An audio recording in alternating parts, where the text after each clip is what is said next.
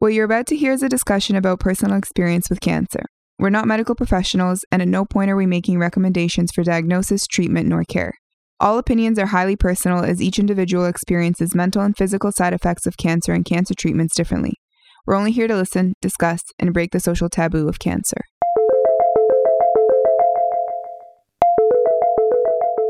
Well, we are here with Diana. And um, yeah, she's a friend of a friend, and we're very happy to have her here. So we'll just jump right in. Um, could you tell us a little bit about at the beginning of your story? So I was 28 at the time. It was right before New Year's Eve, and I was on my couch and I was reading a book, and I fate almost feels too not powerful enough of a word that I just adjusted my bra and felt a lump. And it probably was the size of a quarter or smaller. And I think for like 20 minutes, I just felt around and I was like, this is weird. I mean, breasts have a lot going on in them. And how am I supposed to know if there's anything in there? But I just, I kept feeling it and feeling it. And so the next day I went to my doctor's office because it just happened to be in the building next to where I work. So it's super convenient. And she felt around and she's like, you know what? It's, it's not um, moving a lot. Um, so I feel like it's, you know, it's probably fibrous or something like that. And she's like, you're super young. It's probably nothing, but you know what? It's your first lump. Here's a referral to get an ultrasound and just, just for your peace of mind. So I was like, okay. So I walked out there being like, I'm totally over exaggerating. Like, this is nothing. I don't think it could be anything. And then later that night, I just remembered maybe like four years prior, I saw an Instagram post of a girl from high school that I just randomly followed, not even friends with. And she had posted about her friend getting breast cancer when she was 28. And I remember reading the post at the time thinking, like, I had no idea you could get breast cancer young. I thought 50 and plus, there's no way you could get it younger than that. That's crazy. So when I saw that post, I was like, that is insane. And it just kind of opened up that door for me. And so when I was lying in bed later that night, I was like, what if? Like, what if I'm her mm-hmm. friend at age 28? And I thought that it was so wild and not to go on a tangent here, but like my best friend at 21 passed away from leukemia and I went through like chemo, radiation, like all of that with her. So I was like, what are the odds that two of us under 30 get cancer? I'm like, that is fucking crazy. I'm like, the statistics of that are just wild. I'm like, it can't. So I'm like, I think I'm just being a hypochondriac, whatever. So I left it for a whole month. I just was like, this there's no way. This is totally wild. And then I just kept feeling the lump day after day. And I I could have been in my head, but I think at this point it probably was the case that it kept getting bigger. And I kept feeling it and feeling it. And work was so busy, I just like couldn't make the time to do it. And one day, like a month later, I finally saw the referral in my wallet and I was like, just do it. Just do it. Get it over with, whatever. So I made the appointment and they oddly had a, a availability the next day. I'm like, that seems weird. Like normally these are like two weeks and whatnot. So I was like, that that feels like a weird sign. So I took the appointment and then they did an ultrasound and they said, uh, you need to come back tomorrow for a biopsy and a mammogram. So at that point, were you like a little like, oh, is something going on here because they asked you to come back. So I was, but then they reassured me they're like, even if it was nothing, we'd still want to do these tests because you're so young that like if things progress, it would progress very quickly. Mm-hmm. So I was like, okay, okay, just relax. Like this is very proto- protocol. Like it'll be fine. So the next day happened to be my birthday, and I was gonna push it, but I was like, no, maybe it's maybe it's like you know good vibes that like it'll be nothing. So I got the biopsy and mammogram done, and very invasive. Like did not ex- appreciate how invasive a biopsy is. Yes. I didn't I didn't even know what a biopsy was before I went to get my first biopsy. No idea. No idea. Did you know? I had no idea they literally go inside of you. Yeah. and just like rip out yeah. tissue. It's wild. Oh yeah. And then they do it on a screen with an yes. ultrasound so you can see what they're doing. Yeah. You can see what they're doing. Yes. Yeah. Yeah. So you could they like you know well it'd be like an ultrasound where you see like your baby moving around. It'd be the same thing and then they see that you see the needle poking at the little lump essentially. So, that makes it so much worse. I couldn't see that. That's wild but I could see they were putting like the tissue that they ripped out because they took like five different samples and they were putting it on like an x-ray thing. So I could see that. I could see them like taking it out and putting it Oh, on gosh. there. Yeah. But I couldn't see the actual needle. I don't know what's crazy. worse, yeah. I don't know. Two very wildly uncomfortable situations. Yeah. and like I also just didn't want to tell anyone I got it done because I'm like thinking in my head like this is this is nothing. Not to mention like I just didn't want to divulge into the details of how invasive it was and how just like everything I did. So that night at my birthday I just like kept silent thinking that was going to be good vibes, but Did anybody at this point know that you had found a lump, or did you No. tell no one? Oh, I you told no one. nothing? Yeah.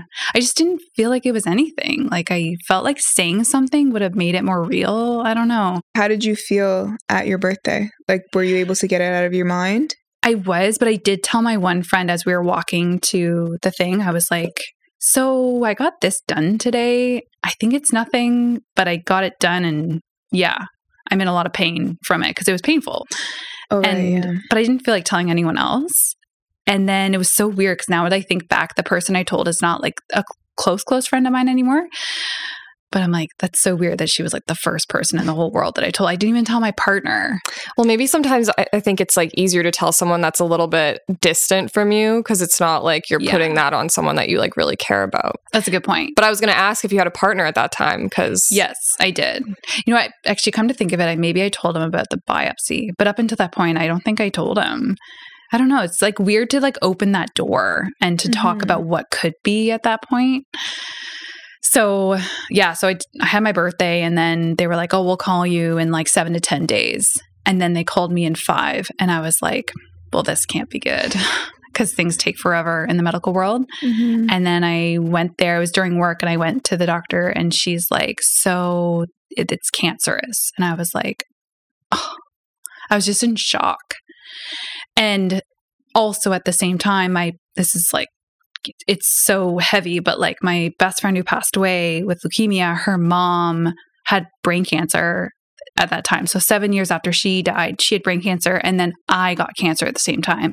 So, all I was Wow. thinking about was telling this poor family that's like taking me in as like a second child Oh my god. that I had to tell them that I also had cancer. I'm like, what is the universe's plan? Like at this point.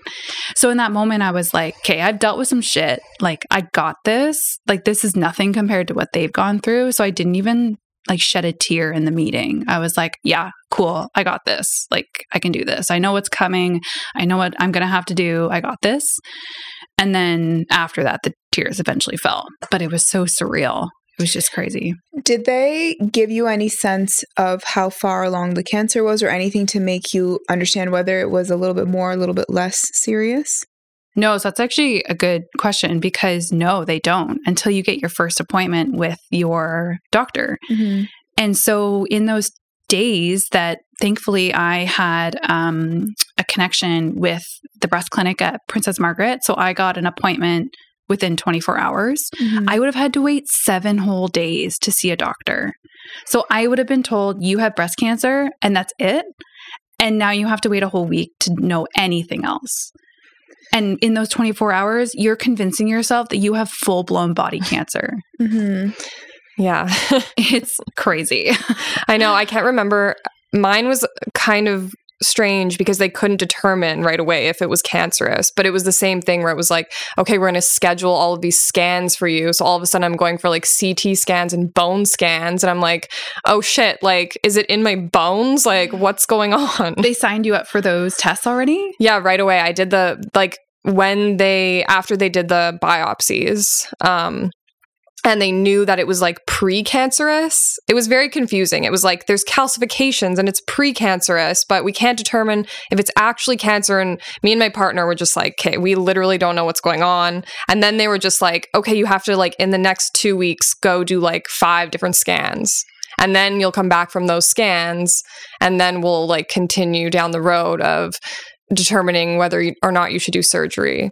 So thankfully all of my scans determined that it was like just contained and that there wasn't any cancer anywhere else.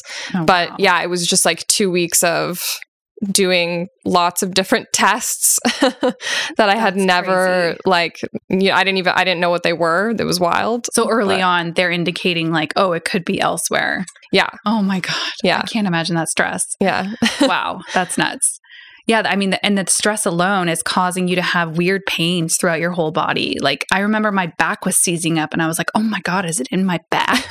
yeah. and you're just convincing. And then two, but two days prior, I felt the healthiest I've ever been. So, like, how is my mind going to this dark place? Like, cancer is so fucked up because one day you're feeling great, and the next day you still look like the same person, and you're walking down the street, and people would see you as the same person, but you're convincing yourself cancer is throughout your entire body. And so, this is like a side comment, but like it really goes to show like everyday empathy is such a real thing because I walked down the mm. street two days later knowing I had cancer, looking like my same self. And just kindness in those moments are so important. And you just never know what anyone's going through. That's so true. Yeah. Yeah.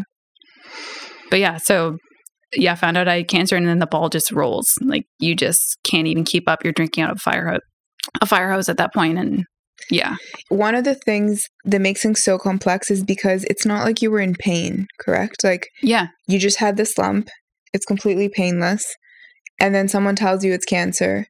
And now, if it doesn't hurt, there's no pain, there's no other symptoms, I guess it could just be anywhere. Yeah. And that stress is just wild. I'm so glad your stress lasted like, tw- I mean, at least that acute stress was 24 hours. Well, technically, no, because I mean, that's when I got my doctor, but I Mhm. didn't get the test to actually like fully determine what it was until probably two, three weeks later. and what was that test? Yeah. So the first step was I met the, I think I met the surgeon first. And so she's a specific breast surgeon and they do a feel around because at this point, all they can do is feel. I mean, I think they have the results of the biopsy and the biopsy shows, I think, uh, some important things like what the what the tumor is growing off of, um, and I think it shows like I don't. It's been a while, so I don't know the term, terminology, but it shows a certain um, way it's growing, and so how what it's growing off of is hormones. So sometimes you can have a hormone positive breast cancer. Sometimes it could be hormone negative, and then there's how it's growing, which is called um, HER2.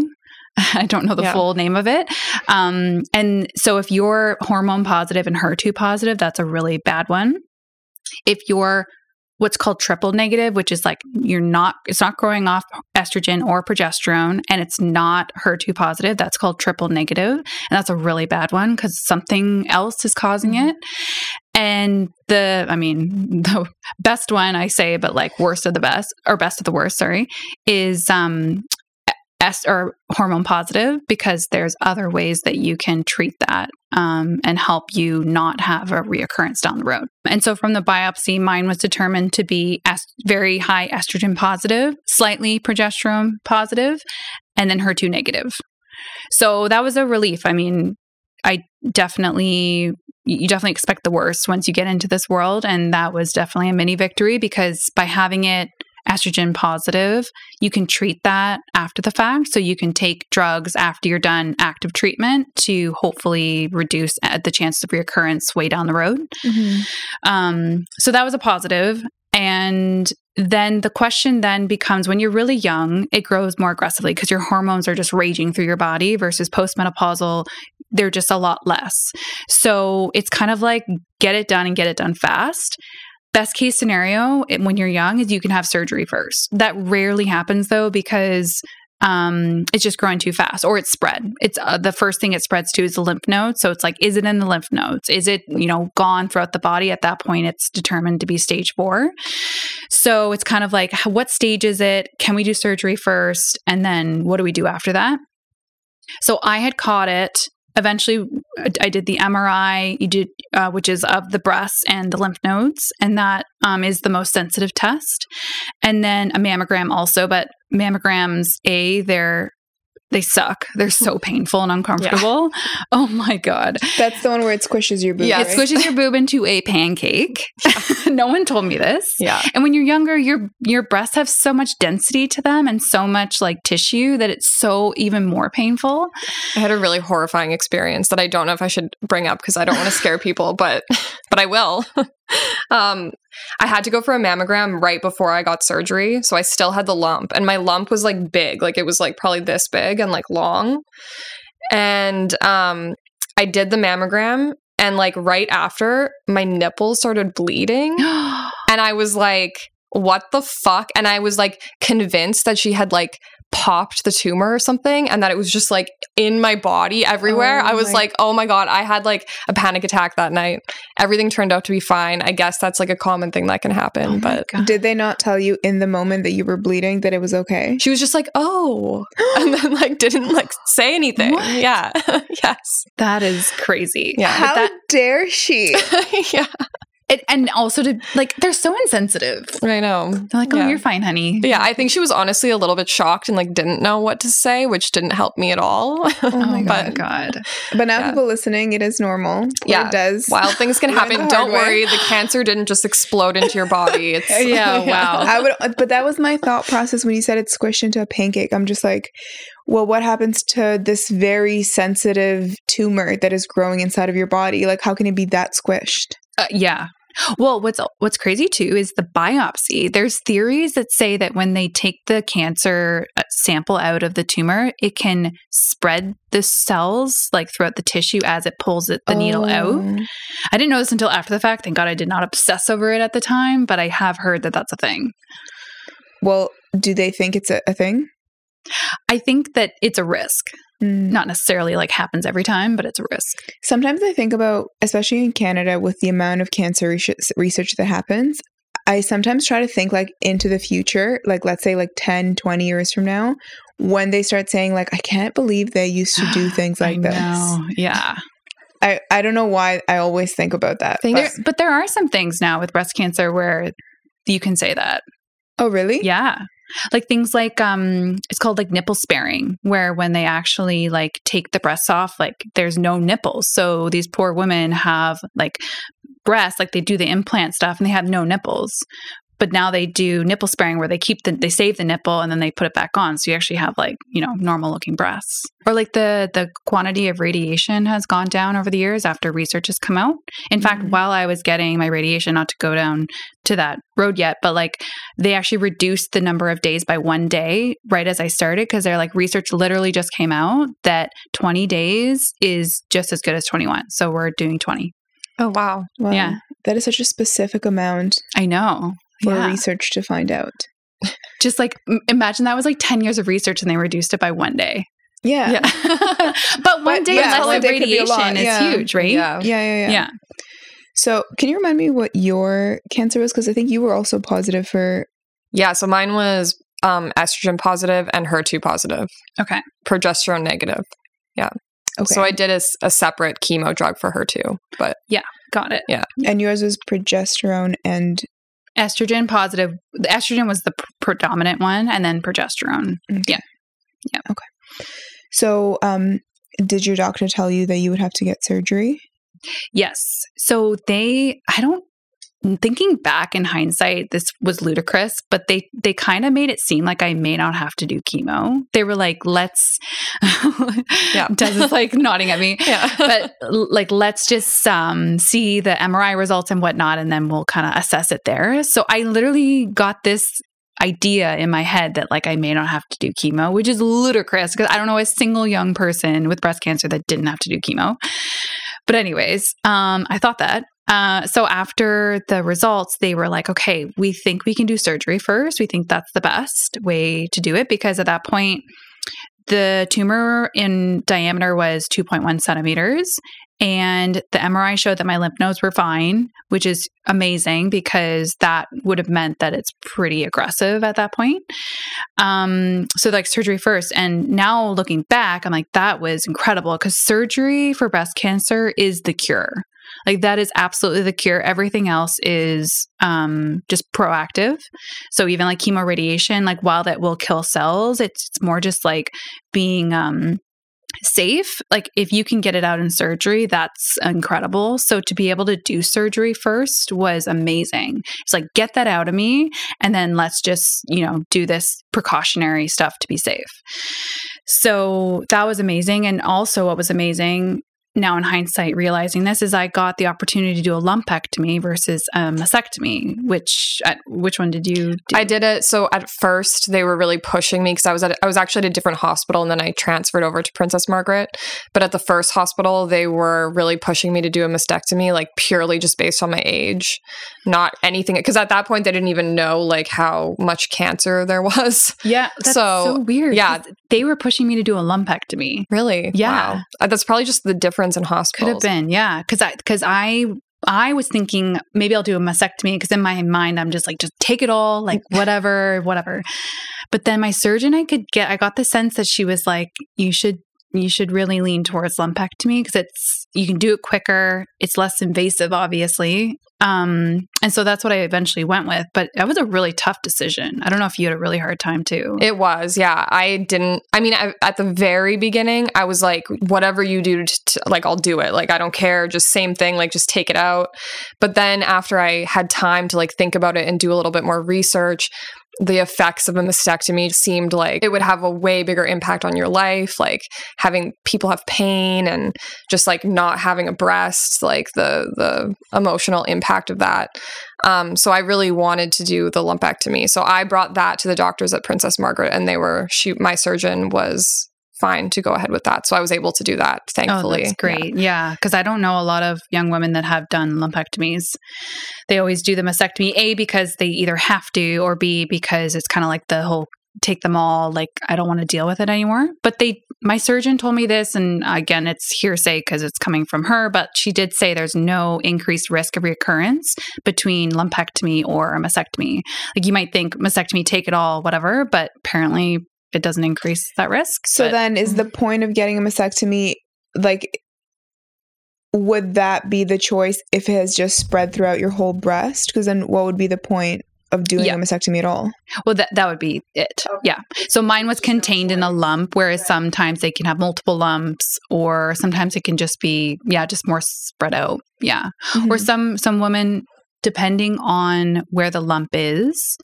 So mine was on the outside, like near my armpit, and cosmetically they can make that look better whereas if Mhm. it's on the inside near your chest there can be quite a bit of a dimple and they have to move tissue around surgeons are pretty good these days like my surgeon was incredible i I'm curious to know if you guys had the same I know. I want to ask. I- Who was your surgeon? yeah, we can. dr sill Oh no, mine was Dr. Eason. oh i've seen the name She is like amazing. Like Oh. mine was on. Mine is literally right here on the inside, oh, and Oh, it's wow. like it's just a scar. Like you can't see anything else. It's you wild. can barely see my scar anymore Yeah. it's crazy yeah, i i just want to praise her i'm going to see her soon and i just want to tell her she's amazing yeah. and I don't know about Dr. Eason, but Dr. Sill was just best bedside manners, like Same. the most amazing person. yeah, yeah. Similar experience for sure. Yeah. Oh, that's good. I'm glad to hear that. Yeah. but but the one thing about mastectomy is like I just thought like oh breast implants like call it a day like it'll be fine and they'll look fine. But no it's like because they're taking all the tissue they have to put the implant behind the muscle. And so they have to stretch your pec muscles out put the implant behind the muscle to keep the blood flow so the skin doesn't like die on- on the outside. And that can limit all of your abilities like think of all the activities you can do like yoga swimming like lifting anything it's all could be limited. And when i heard that i was like whoa pump the brakes. I can't live my life like that starting at my um, 30 not to mention like implants have to get replaced down the road. Like that's a thing. Or you can get them ruptured. And there's just so many risks when you start to Mhm. open the bag. So i was like okay lumpectomy my breasts will be reshaped, whatever. I'll just do it. And I'm really glad I did it. Yeah. I mean, especially if you guys had the choice. It's very like, and the healing process is just so much longer because you have to do this process, like you were saying, where they like stretch this everything out so that you have space. And it's like you have to go and like get, I think they put an implant in and then they like fill it up slowly over time to like stretch. So it just increases your like recovery time And multiple surgeries. multiple surgeries. Yeah, like it's a, it's a lot. So that was definitely an, another thing that um, made me not want to go down that road. Yeah, and I don't know, I don't know if this was, yeah, pro- pro- you probably had this too, but like you can go back and get reconstructive surgery if you want for free. Yeah. right? Yeah. Yeah. Yeah. Yeah. So, like, if for whatever reason down the road, if I'm feeling asymmetrical and I'm not loving it, I could go and get surgery to maybe get my one side reduced to match the, the Mhm. lumpectomy, lumpectomy side, and then that'd be free of charge, which is kind of nice. And one thing I've been told that I don't know because I don't have kids yet is so maybe you can answer this question. Okay. Yeah. um, is that when you have a lumpectomy, like you can only breastfeed in the non lumpectomy side. So I've been told that like your non lumpectomy breast can get pretty like stretched out in comparison to the other one. Yeah, so I can definitely give you some like recent experience. So everyone was so optimistic that I could breastfeed off of my lumpectomy breast, but like you kind of just know your own body and I was like from pregnancy till when I gave birth, nothing was going on in that breast. Like nothing. Not at all. Nada. And I was like, I just don't think this is going to work out. And all, but then what I didn't realize was the mental fuck. I was like, I'm breastfeeding my newborn baby off of a breast that I had radiation on. I was like, while there's pro- is probably an irrational thought, I can't do it. So I just didn't. That's so true. I didn't even think of that, but that's a really good point. Yeah. And, and I don't know about you, but I also have like just uh, pain, like Yeah. just, you know, and you have to express. And I was just like, no, I'm just going to do one side. yeah, yeah. But yeah. makes when you say that nothing was going on in that breast, do you mean that like nothing different was going on, or you just feel like you? w- Did you feel like you were getting like milk to that breast, or So, like when you get pregnant, almost immediately your breasts get really tender and sore. And that, my left side, I felt nothing okay, the whole that's what you meant. pregnancy. Yeah. And then my right side was just getting bigger and bigger. And my left side was just, there was nothing going on. Mm. Yeah. So then when they were telling me, oh, you can probably breastfeed, I was like, I just don't think so. There's nothing happening. Mhm. I wonder- She's asleep. Yeah, yeah. explain to you why that is Oh, because it- they just only took a small part of it out. So, my theory, and this is not medical, this isn't what my surgeon told me or anything, but because cosmetically they want, they don't want there to be like a, a dimple or like a lump where, or sorry, an Im, what do you call that? Um, Indent. indent, yeah, Yeah. where the lump was. They move the tissue around. So I don't know how messed up the tissue is in the breast and whether the milk ducts are all kind of moved around and messed up or also have to take out more than just the lump. They need to Right. take out a chunk around it. So that could be why. I don't know. Or the radiation gives a lot of scar tissue too, right? Yeah. And like, I mean, I don't know about you, but I'm, I'm, it's probably similar for a lot of people is like your breast is like numb for years. Like I still don't have feeling in certain parts Yeah. of it. So like, I think things are just affected in general. Do you think it was the, ra- the radiation that made it numb? no, it's surgery. They tell you it's surgery. Wow, that is Yeah. so interesting. Yeah, I have numb, numb, a numb, like a couple spots. Yeah. How soon after that initial appointment with your doctor did you uh, get to do surgery? It was ex- so sorry. It was exactly actually a month after I was diagnosed that I got into surgery, which I think is pretty fast because the tests and everything take like two to three weeks. And so then I got in within four weeks, which was amazing.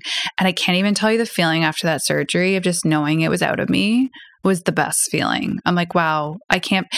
Because also, if I had taken the mastectomy route, I would have had to wait in an additional 30 days from what I would have had from the lumpectomy, which is crazy because then that is enough time for it to have grown, gotten into maybe my lymph nodes, which is totally wild. So that was another reason why I was glad I did the lumpectomy. Every day is, every day matters when you're diagnosed.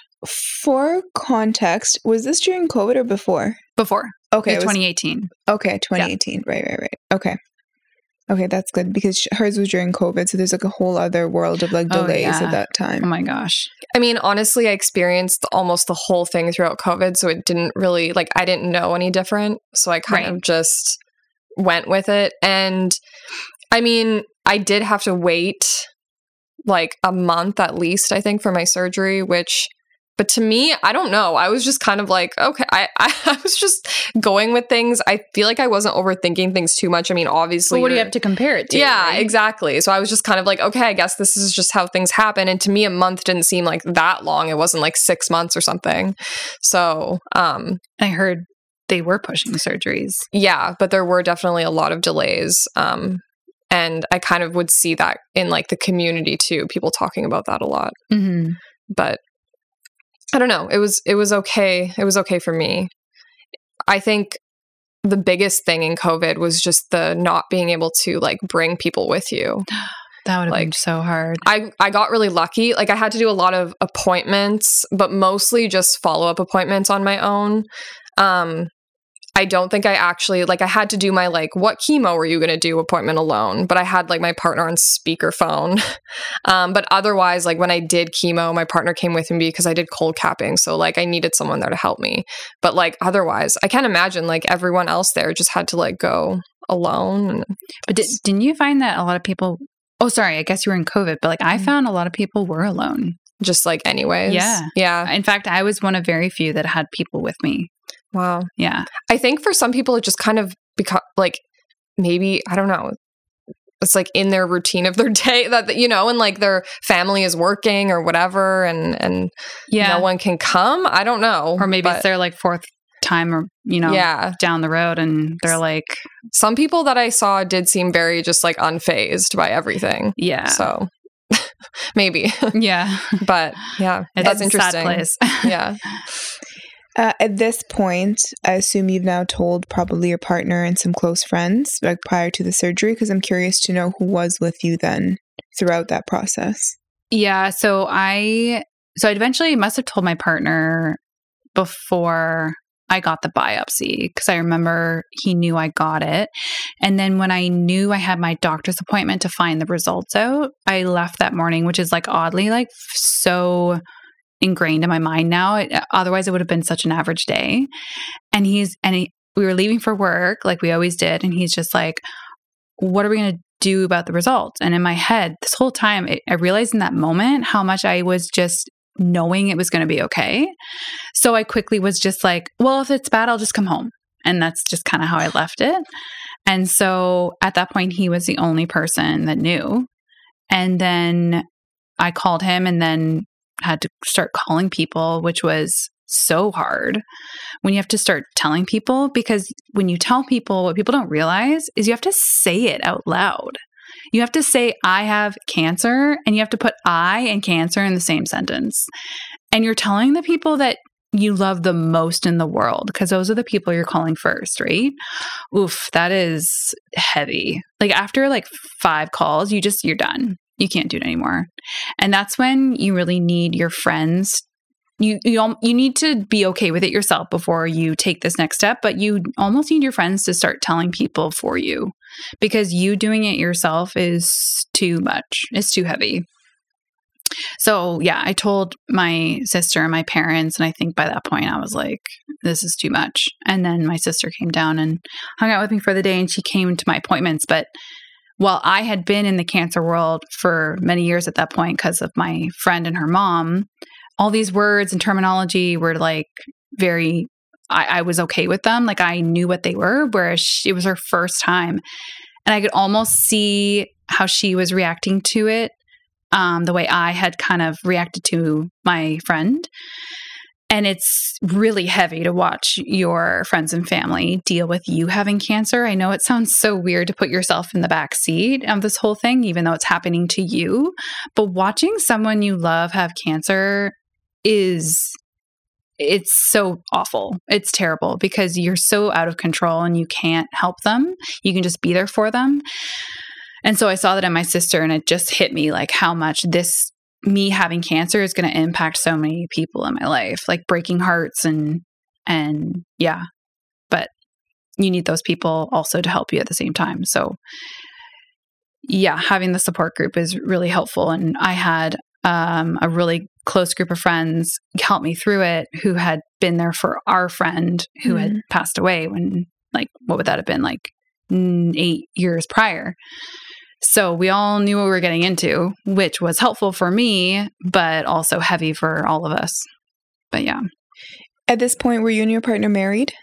No, we'd been dating for three and a half years. What was the process like of letting your partner know and like going down that road with him? It was, I mean, it's hard, right? Because you're in those first like pivotal three to four weeks where you're taking everything in, you're booking the surgery, you're hearing about the chemo, you're mapping out your next seven months. You're dealing with so much. And so to then put yourself in a supporting role for your partner is really, really hard because they're dealing with so much. Like their person they love the most in their life has cancer. That's really heavy. Being the person that has cancer, I can't support the person that's dealing with the person that has, you know, cancer.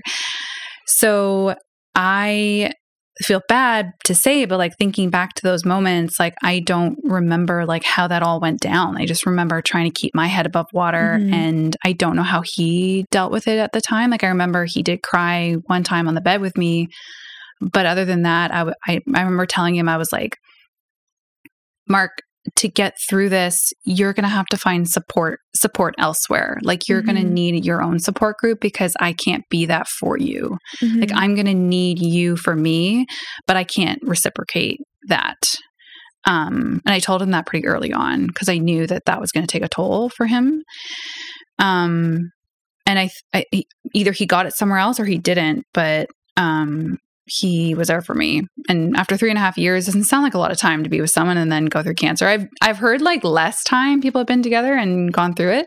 I'd be curious if you're with the same person. Um, but yeah, it's I am. We, I mean, we were together. I think like seven years or something when I was diagnosed. So it was kind of.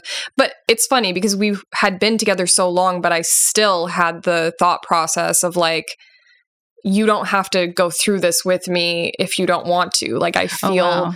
bad, like putting you in this Yeah. situation. I never doubted that he wouldn't stay with me. Like he's also just that kind of person. He would never leave in like a thousand years.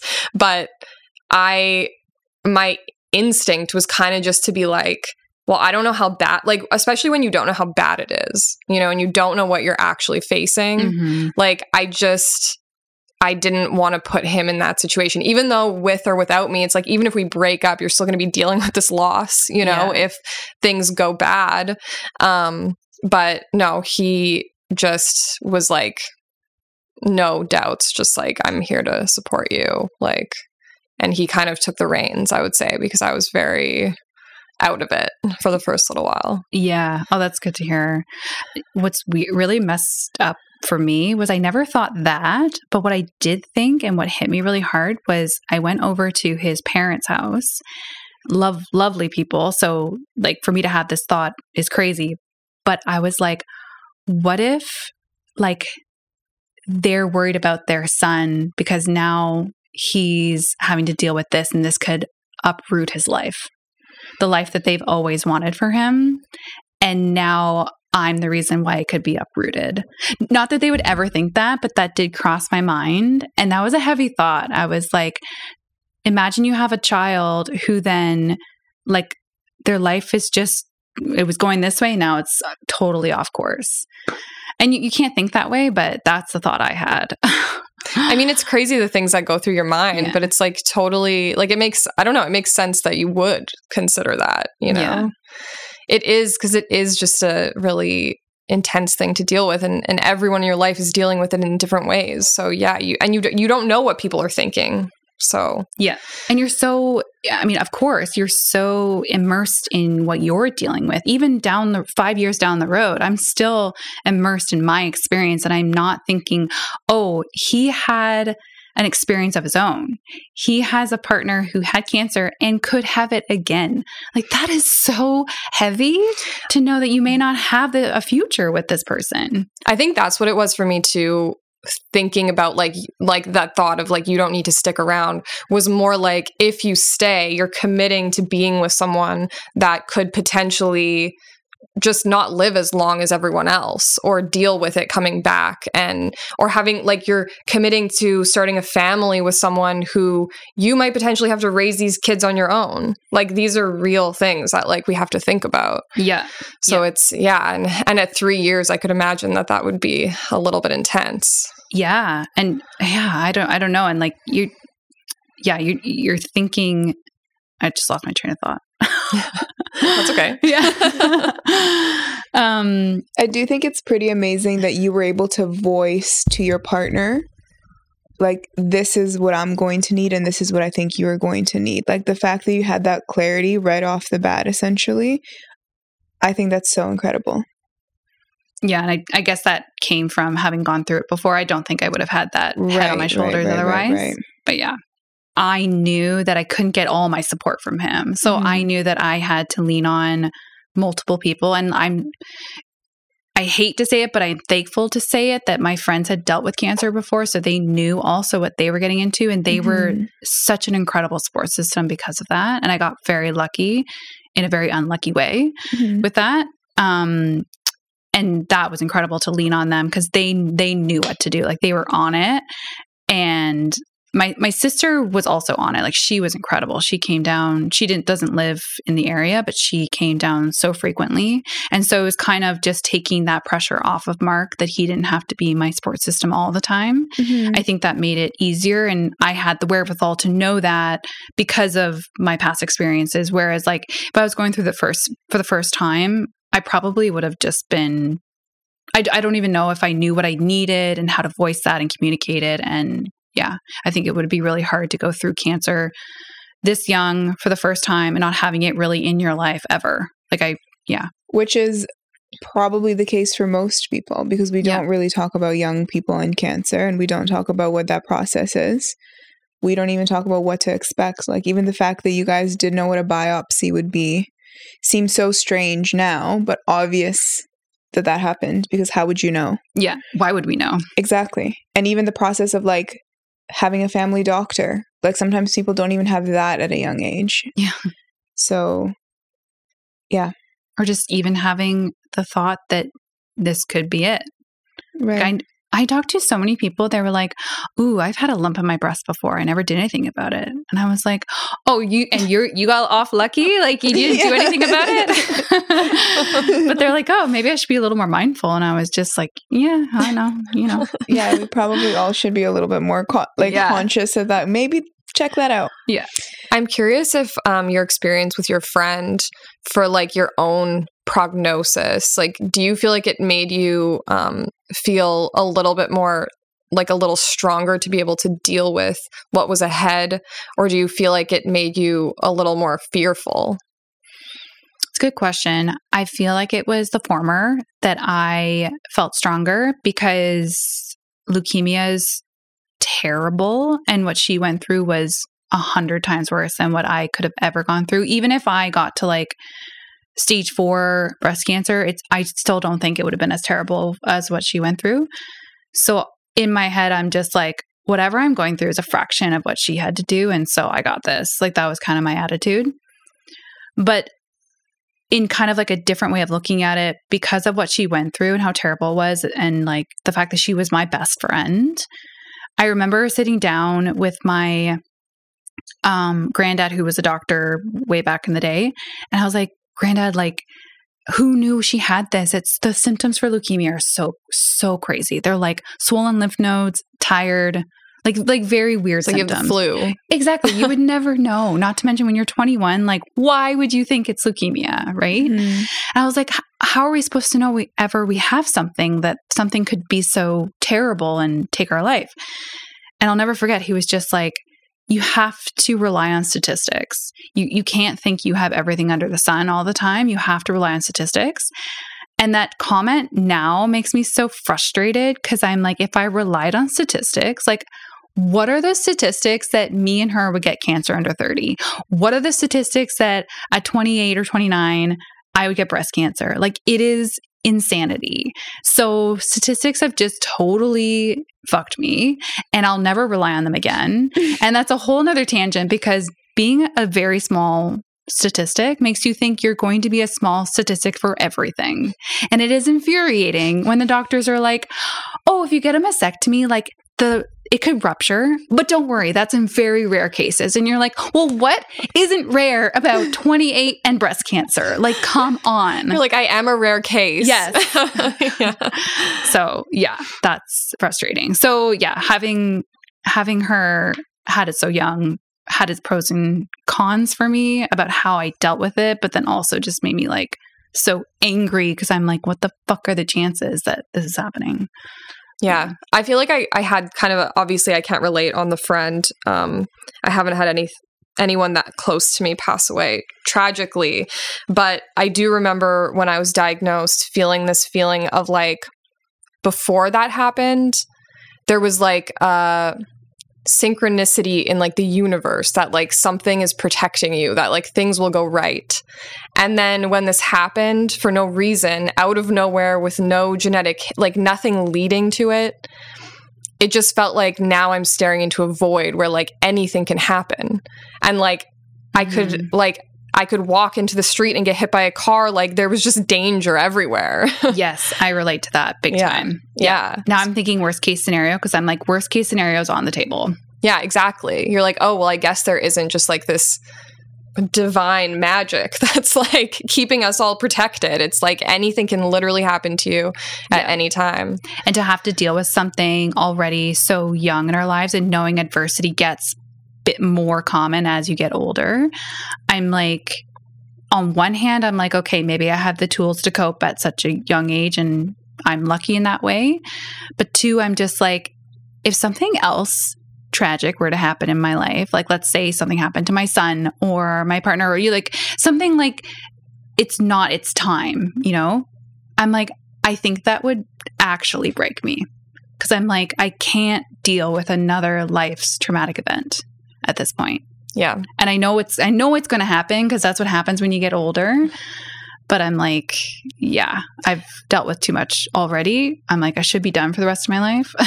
Well, you start to think too about like it made me start to think about my parents and how just the fact of having me and my brother and seeing us grow up healthy to be like 30 years old is like such a blessing. mm-hmm. like that with nothing going wrong and us just being a family is like that simple thing is just huge like it's actually huge Yeah. it's such a blessing But not having gone through this, people probably just think like, well, that's normal.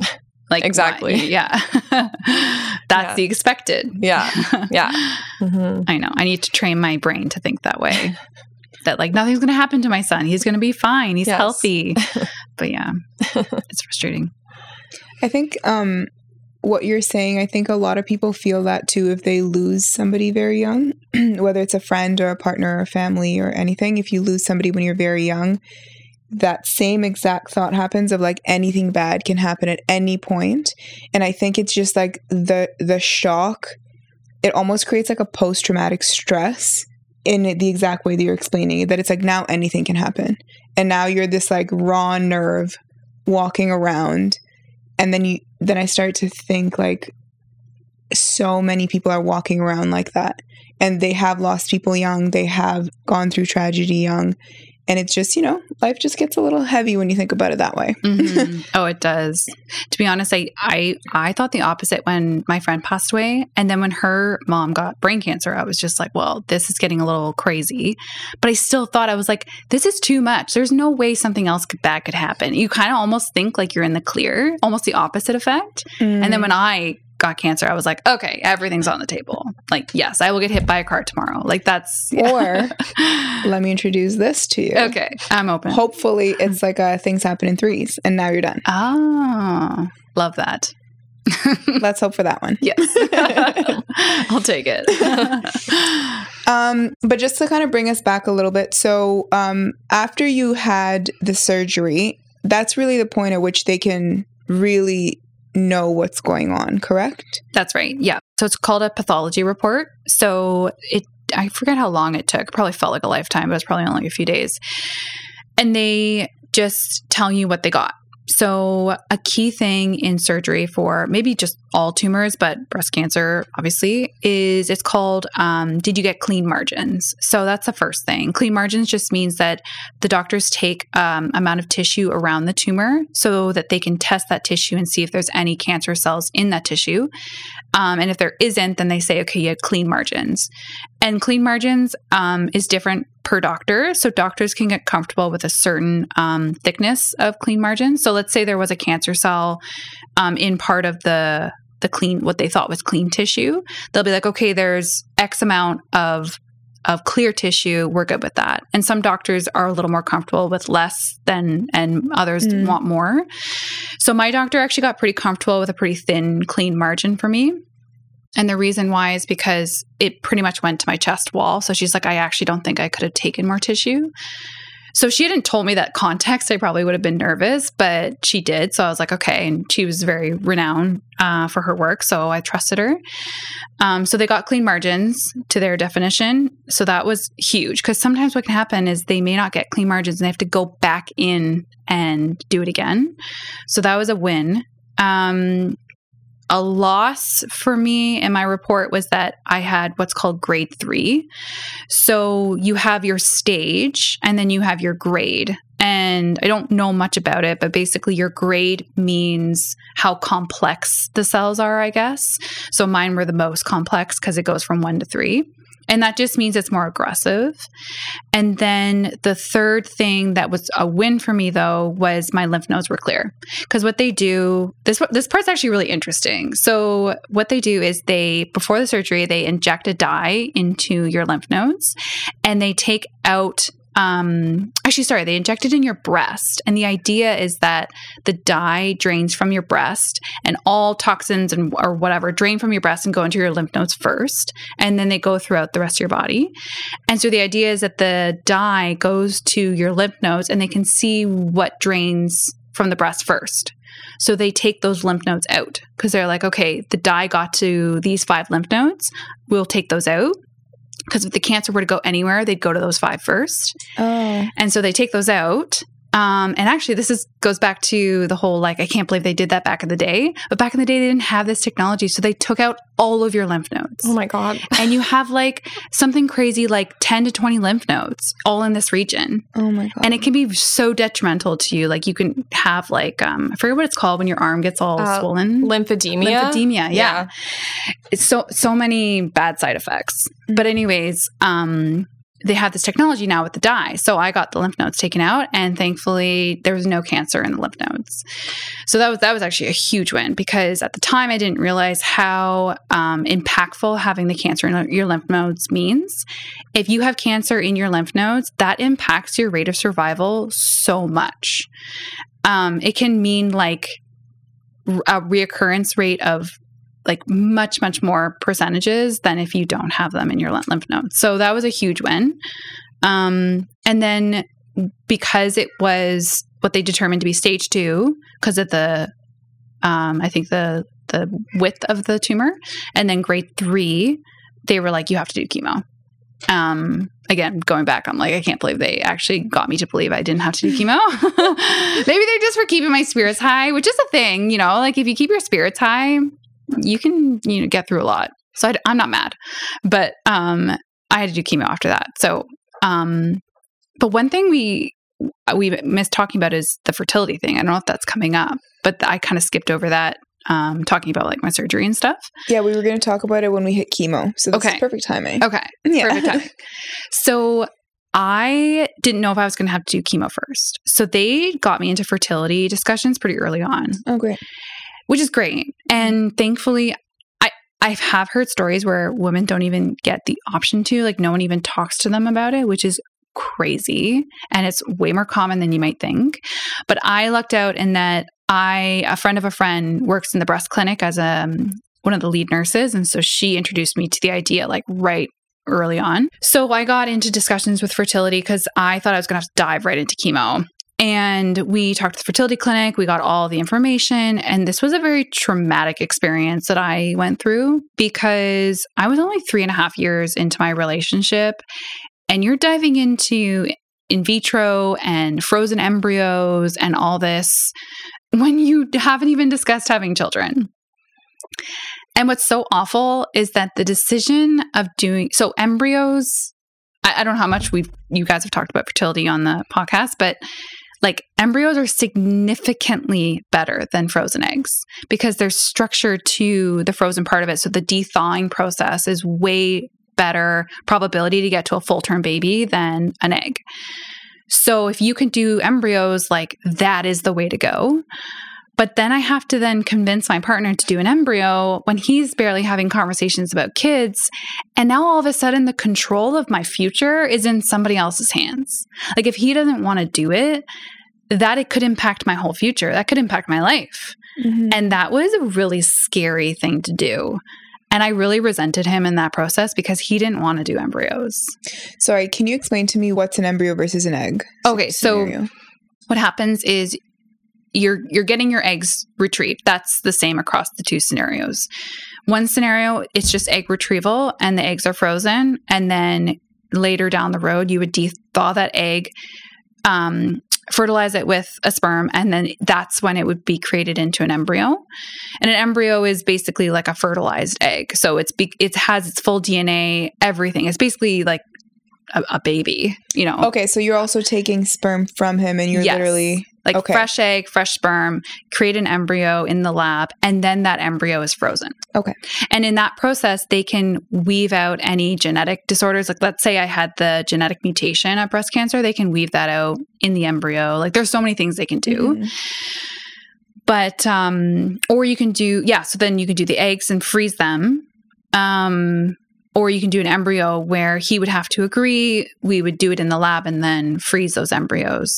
Um, but he didn't want to do it because he was like, and, and now looking back, I totally respected his decision. But in, in the moment, I was so resentful. And that, that, that word doesn't even uh, like properly capture how I felt um, that he made that decision but it's such a big decision. Like you're freezing embryos. That's a crazy thing and you have to sign it sign it all away. It was like these pages of like if your partner dies or you die you have to agree if they can use them or not use them. And there was all this like it's biological matter so it has all these additional things that there's risks and like it gets heavy fast. And then on top of it while an average person might want to freeze their eggs, they go through the process and then they recover and they have all the time in the world to feel better. I'm recovering barely and then diving into chemo. So I was just like, this is crazy. And I actually declined fertility um, of freezing my eggs at the beginning. And I got a second win because they came at, after and we're like, oh, we're going to do surgery first. And surgery, you have to heal before you start chemo because chemo stops your body from being able to function essentially. And so I got this incredible second chance to think about it. And I ended up doing it eventually and froze some eggs, but I wasn't going to do it at mm-hmm. first. And I know a lot of, I feel bad because a lot of women, like after the fact, are so frustrated and angry that they never got the opportunity to do it. But I actually declined it, the first option. And at the time that you declined it, is this when you had already talked to your partner about the embryo and then you just decided not to do it at all? It, it was more, I think the first time around, um, we didn't go down the road to that extent. I mm-hmm. think it just kind of, I was starting to get very overwhelmed and I just didn't know how it was all going to unfold. So I just said no. It was more the second time around where I, I got see. the opportunity where we actually went down those roads in more detail and he didn't want to do it. And then that's when things got rocky. Do you know why he didn't want to ultimately? I think it's just not how he pictured his life. Mm-hmm. I think he was like, in the moment very overwhelmed and thought, I'm going to have a baby the natural way. And I didn't picture my life to have a baby in a a lab and i think it just really the thought overwhelmed him and then i this point was kind of valid he's just like the doctors are telling you that your odds of conceiving naturally are actually pretty good so he's like we're going to make these embryos and what's going to happen to them like are we just going to discard of them like these could be our children too and it just it gets complicated mm-hmm. when you think of it that way so that was also his reason mm-hmm. but it was really hard to so hard i mean now that i have a child i'm insanely thankful. But let's say I couldn't. And I was like, Mark, this could be the end of us if Mhm. I can't have a child of my own because you made this decision for me at this time. It was so heavy. And I was like, this will, I can guarantee you, this decision right now will end us down the road because Mhm. I, I know I'm going to resent you. And I, I think it was just too over each of our heads to just like think of ourselves in the future in that way. Wow. Yeah. And considering that you guys weren't even married, you were in a relationship. It's just wild. yeah. and I don't blame like the, to this day like I was so caught up in the moment and you're just dealing with so much stress like it's Mhm. wild. Now I even if I couldn't conceive, I feel like I st- I would have a better head on my shoulders now to be like it's not your fault. It was the universe's plan for me to have cancer and all this unfolded. Like it I can't blame you for that. I think Mhm. is how I would feel right now. But yeah, it's pretty crazy because your your life is so out of control. Like you have absolutely no control over your life, and so then to have someone make a decision that you could have some little piece of control, and they have to make a decision to take that little control away from you, that was a really hard thing to deal with. It was probably the hardest thing I had to deal with through the whole thing was this whole fertility thing. So sorry if I missed this, but did you end up freezing embryos? Eggs. Just eggs? Yeah. Okay. So I froze eggs, and did you do fertility? I did. I I didn't have the option to do embryos because we found out in our fertility appointment um, that my partner actually had some issues, and because they get tested too. Yeah. Oh my god. they tested like both of us to just get our baseline, and uh, they basically just determined that he had no actual sperm in his sample. So he had to do this whole year long Oh testing process and found out that he does have sperm. He just has like a blockage, so he needs to get a surgery um, before he could like naturally conceive. But so we didn't have the option at that point to do embryos. So I did freeze just eggs. Yeah. Okay. Wow. That's Yeah. crazy. I know, which is a blessing in disguise because if we just waited like naturally to have kids, we probably would have been like 34, 35 and then found that out and Oh, then yeah. had to go through the whole process of dealing with it. So knowing earlier was a little silver lining for us for That sure. is But yeah, it was a very heavy day when like we were silver like- lining now. Yeah. maybe not then. In There's the a lot moment- of like hindsight silver lining. That's what we like to have the show in, in hindsight. Yeah. exactly exactly in the Oh moment it was a little dark but it was actually the hardest thing that we dealt with too it, just in a different way where like it affected me more than the cancer for sure just like having that taken away from you without Yeah. being able to make a decision and having to face that together like literally within the first like 10 minutes of him telling me the results we were like well we could like get a sperm donor like we can adopt it's fine like Oh, you're thinking of all the crazy, yeah. options. Yeah. yeah Yeah. Well, as a little bit of a good story news, Yeah. um, I did get pregnant naturally and we got it on the first try. Wow, really? Wow. That's So- amazing. It can happen. Yes. That's what we're hoping for down the road. Yes. But um I'm wondering if having a child, like how that all comes into play mentally and emotionally dealing with your diagnosis. I mean, being past it and like recovered, but still, how does that kind of affect you now after having a baby? Yeah. I mean, well, so during the pregnancy, I'm just expecting so many things to go wrong, right? And I had a perfect pregnancy and he's perfectly healthy and all these things and and I I just keep waiting for something to go wrong. I think go kind of going back to what we were talking about before. But I think what you're trying to get at is like how do I get these dark thoughts out of my head that like I'm not going to be there for him if something were to happen or like how I deal with it all? And truthfully, it's just too heavy to cloud my thoughts day to day. Like I just have to let it go Mm.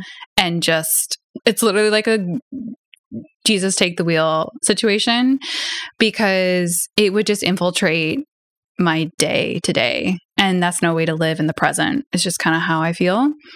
I know it's easier said than done, but I think I just, now that I'm five years down the road, I do have a little more faith in the future, I guess. Not that we can get into this, but like, not that five years means a ton based on my prognosis. Um, but yeah, I mean, I I did make the mistake of watching the show um, "The Summer I Turned Pretty." I don't know if you've seen that. Don't watch it because, long story short, it's about two boys growing up with knowing their mom has terminal cancer and how it affects them. And I was just like, "Damn, this is really heavy because this could be, you know, the future of my son and what could this do to his life and how he gets through his life because sometimes it can make them." They can be okay and sometimes they can not be okay. And I'm like, to inflict that on him is really heavy. So I just don't go down that road of thinking. What on earth possessed mm. you to watch this movie? Someone said it was like lighthearted and fun. Oh, it's a show. Oh, It- no. it is, but like not for someone that has gone through cancer and could see their future. Yeah. Yeah. It's it's weird because like I don't have kids yet, but that is like the only thing now that will set me off with anything to do with cancer. Like I feel like I can I'm pretty emotionally sound to deal with everything else, but if I see a movie where it's like young kids having to deal with their mother Oh, and it's always breast cancer. yeah, always. And they're always just like bald time. in bed and like their kids are like sitting beside them, like crying. And I'm like, yeah, I can't. This is, this will kill me. Can Like, I yeah, tell you both need to watch better movies? I know. but it, it, it comes out of nowhere. Yes. Yes. It's like so and so has cancer, and you're just like, in my head, I'm like, let me guess, breast cancer. it's almost a trope at this point. Like Yeah. it really is. Always, yeah. And it's always like worst case scenario Yeah. too. It's not like a good story, obviously, because they need character building. So it's always the worst story. And you're like, cool, can people stop dying of breast cancer? Yeah. Like that'd be that'd be great. exactly. I agree. yeah. Didn't they just um, announce that there was a vaccine that was created for her too? Did they? Yeah, there's a vaccine that had just passed human um, testing, like Wow. a human testing phase, and I believe it's for HER2. And the only reason I noticed is because you've taught me what HER2 means. So they have a vaccine, and it has passed the first round of human testing. Wow. Which, if it passes, I think there's one more round. Obviously, becomes like revolutionary because it's a vaccine you can take. That is crazy. hmm So, I mean, I'm also just excited for all the progress that can be made, you know? And like you guys, of course, for very good reason, are thinking very far down the road, but like, do you infuse those thoughts also with all the progress that could be made with the healthcare sector? And like, what if in two years' time you guys can just get a vaccine and your thoughts and worries can kind of just go Yeah. to the side a little bit, you know? I'd be cu- I mean, I I'd hope that there wouldn't be a differentiation between those that have already had it versus those that haven't. That's the Mhm. one I always worry about. Um yeah, I know. I, I always hope that the future has like good progress, but then you hear these stories of like however long that your study was and they remove one day of ra- radiation. Like things take so long. they take so long. Yeah. And actually, I think just in the last couple years, um, one of the drugs I take daily, there was a study on it of like, should young women be on it for five or 10 years? And I think it just concluded that it's definitely 10 years. Mhm. So there's that. But like, you start to realize how slow things are, which is frustrating. Yeah. To bring us back again, because I do also want to discuss like what drugs you are on right now and like why that is. Um, so you had chemo, and how long did that last, and what was that process like? So I did eight rounds. Mhm. Oh, so every two weeks I would do a session. So I think it ended up being about four months. And I did um, four rounds of one drug and four rounds of a second drug. The first drug was terrible. It basically felt like I think we did the same first eight rounds, then you did additional rounds. Is that right? Um, no, mine was a little weird. It was like 12 rounds. Um, but I would do Herceptin every so mine was weekly and I was doing Taxol and then like every week and then I was doing Herceptin for HER2 every 3 weeks. So Okay. like at the same time. Did you ever do AC? No. Oh. Mine was a little bit lighter. of Okay. a- of a- AC was the worst. They call it the red devil. Mm-hmm. because it's red and it's so toxic that the woman um, giving it to me had to wear like full masks This is before covid so i'm sure during covid they did this but like before covid they wore full masks like gloves everything because if it got on your skin it would literally burn your skin yet they're putting it in my veins and it would be the, this fat tube and they would just inject it. So I saw the red, and it, it was weird. So like when they put the IVs in you, they don't put it in the typical spot here. They find weird spots on your arm. So like I would have it like right here or like right here or like, one just for context, like around your wrist almost. almost like it would be like down my arm. Like they'd find a vein and put it in here. I don't really know why. But they would switch each time because they didn't want to put it in twice in a row because it was so toxic. So they'd find a different vein on my other arm. Um, and the second it would go through, you taste it. Like you taste it in your mouth. Whoa. Yeah. And it, I still remember the taste to this day. And sometimes it's kind of like a metallic, metallic taste, metallic sour taste, if that makes sense.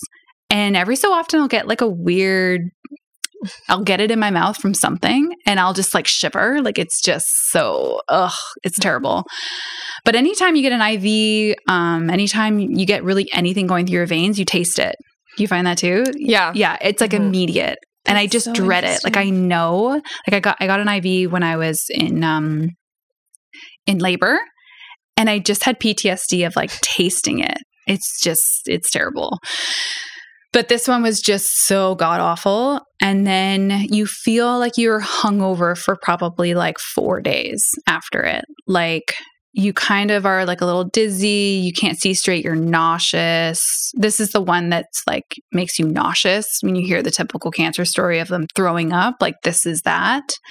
Whereas like I got pre-meds I would have to take before every session that would help with my nausea. But basically would feel like gut rot, like like um when you smoke marijuana you get that like pit in your stomach of when you're really really hungry, that's what it would feel like, except probably 10 times stronger. And then you just feel like so out of it. Like basically like a hangover is how I describe it. Yeah. And then the second drug was for another four rounds, and that was the Taxol. So I did that one, and that was that one didn't have any nausea or hungover feeling. It was just body pain. Yeah. Like just think of like having a full body bruise. Like it just anywhere you touch just hurt. Yeah. And that was fun. I just remember feeling like very heavy. Like I would like sit on the bed and literally feel Yes. like I was like stuck. Yep. But did you get the shot every two? I forget what it's called, but it basically would help boost your immune system. No. Oh, what was it called?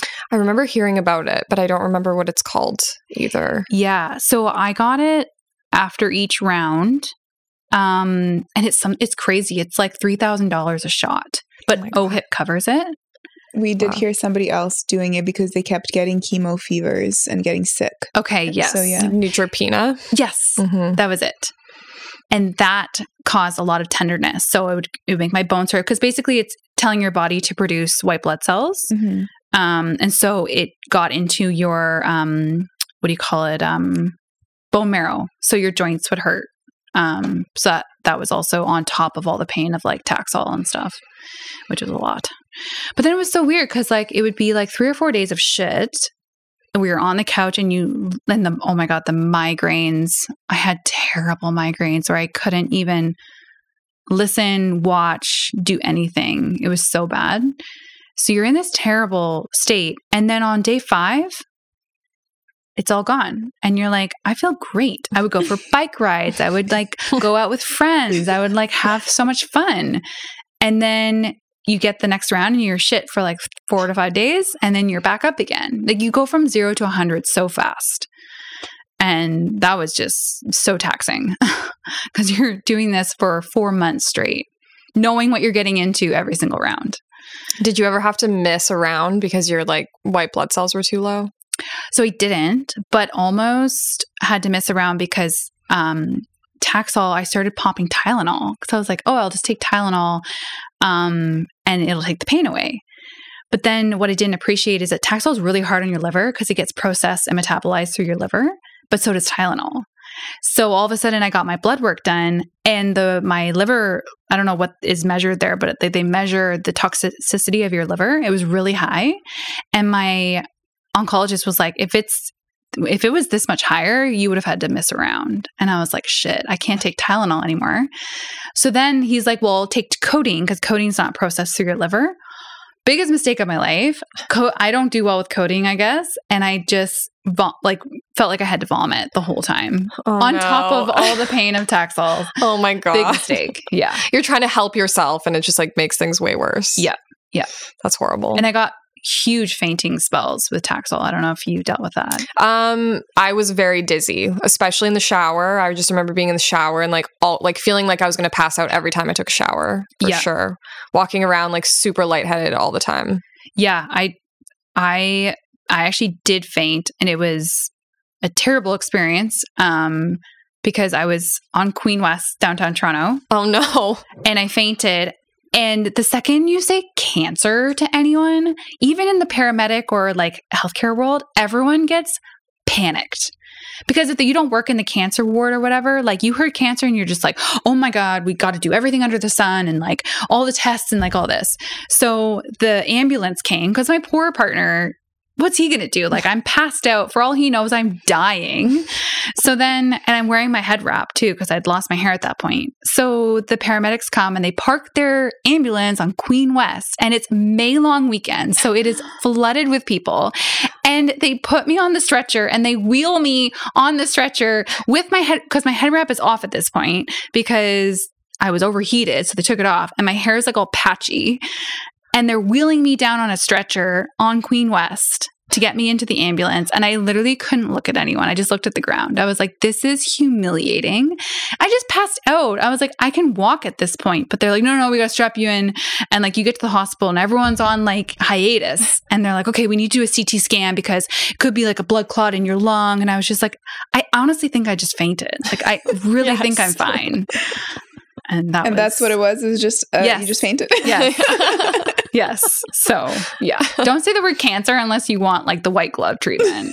it's true. I had a, an allergic asthma attack last year where I had to go to the hospital and I told them, well, I guess they just knew my history because it was like in my files or whatever. And same thing, I had to get CT scan because they thought it was a blood clot. Which isn't good because CT Yeah. scan is an unnecessary amount of radiation in your body because they Yeah. have to put um a dye through you to do the scan properly. Yeah. I've had so many CT scans. I'm like, this can't be good for me. You I can't know. just like throw them out, like give them out like candy. Yeah.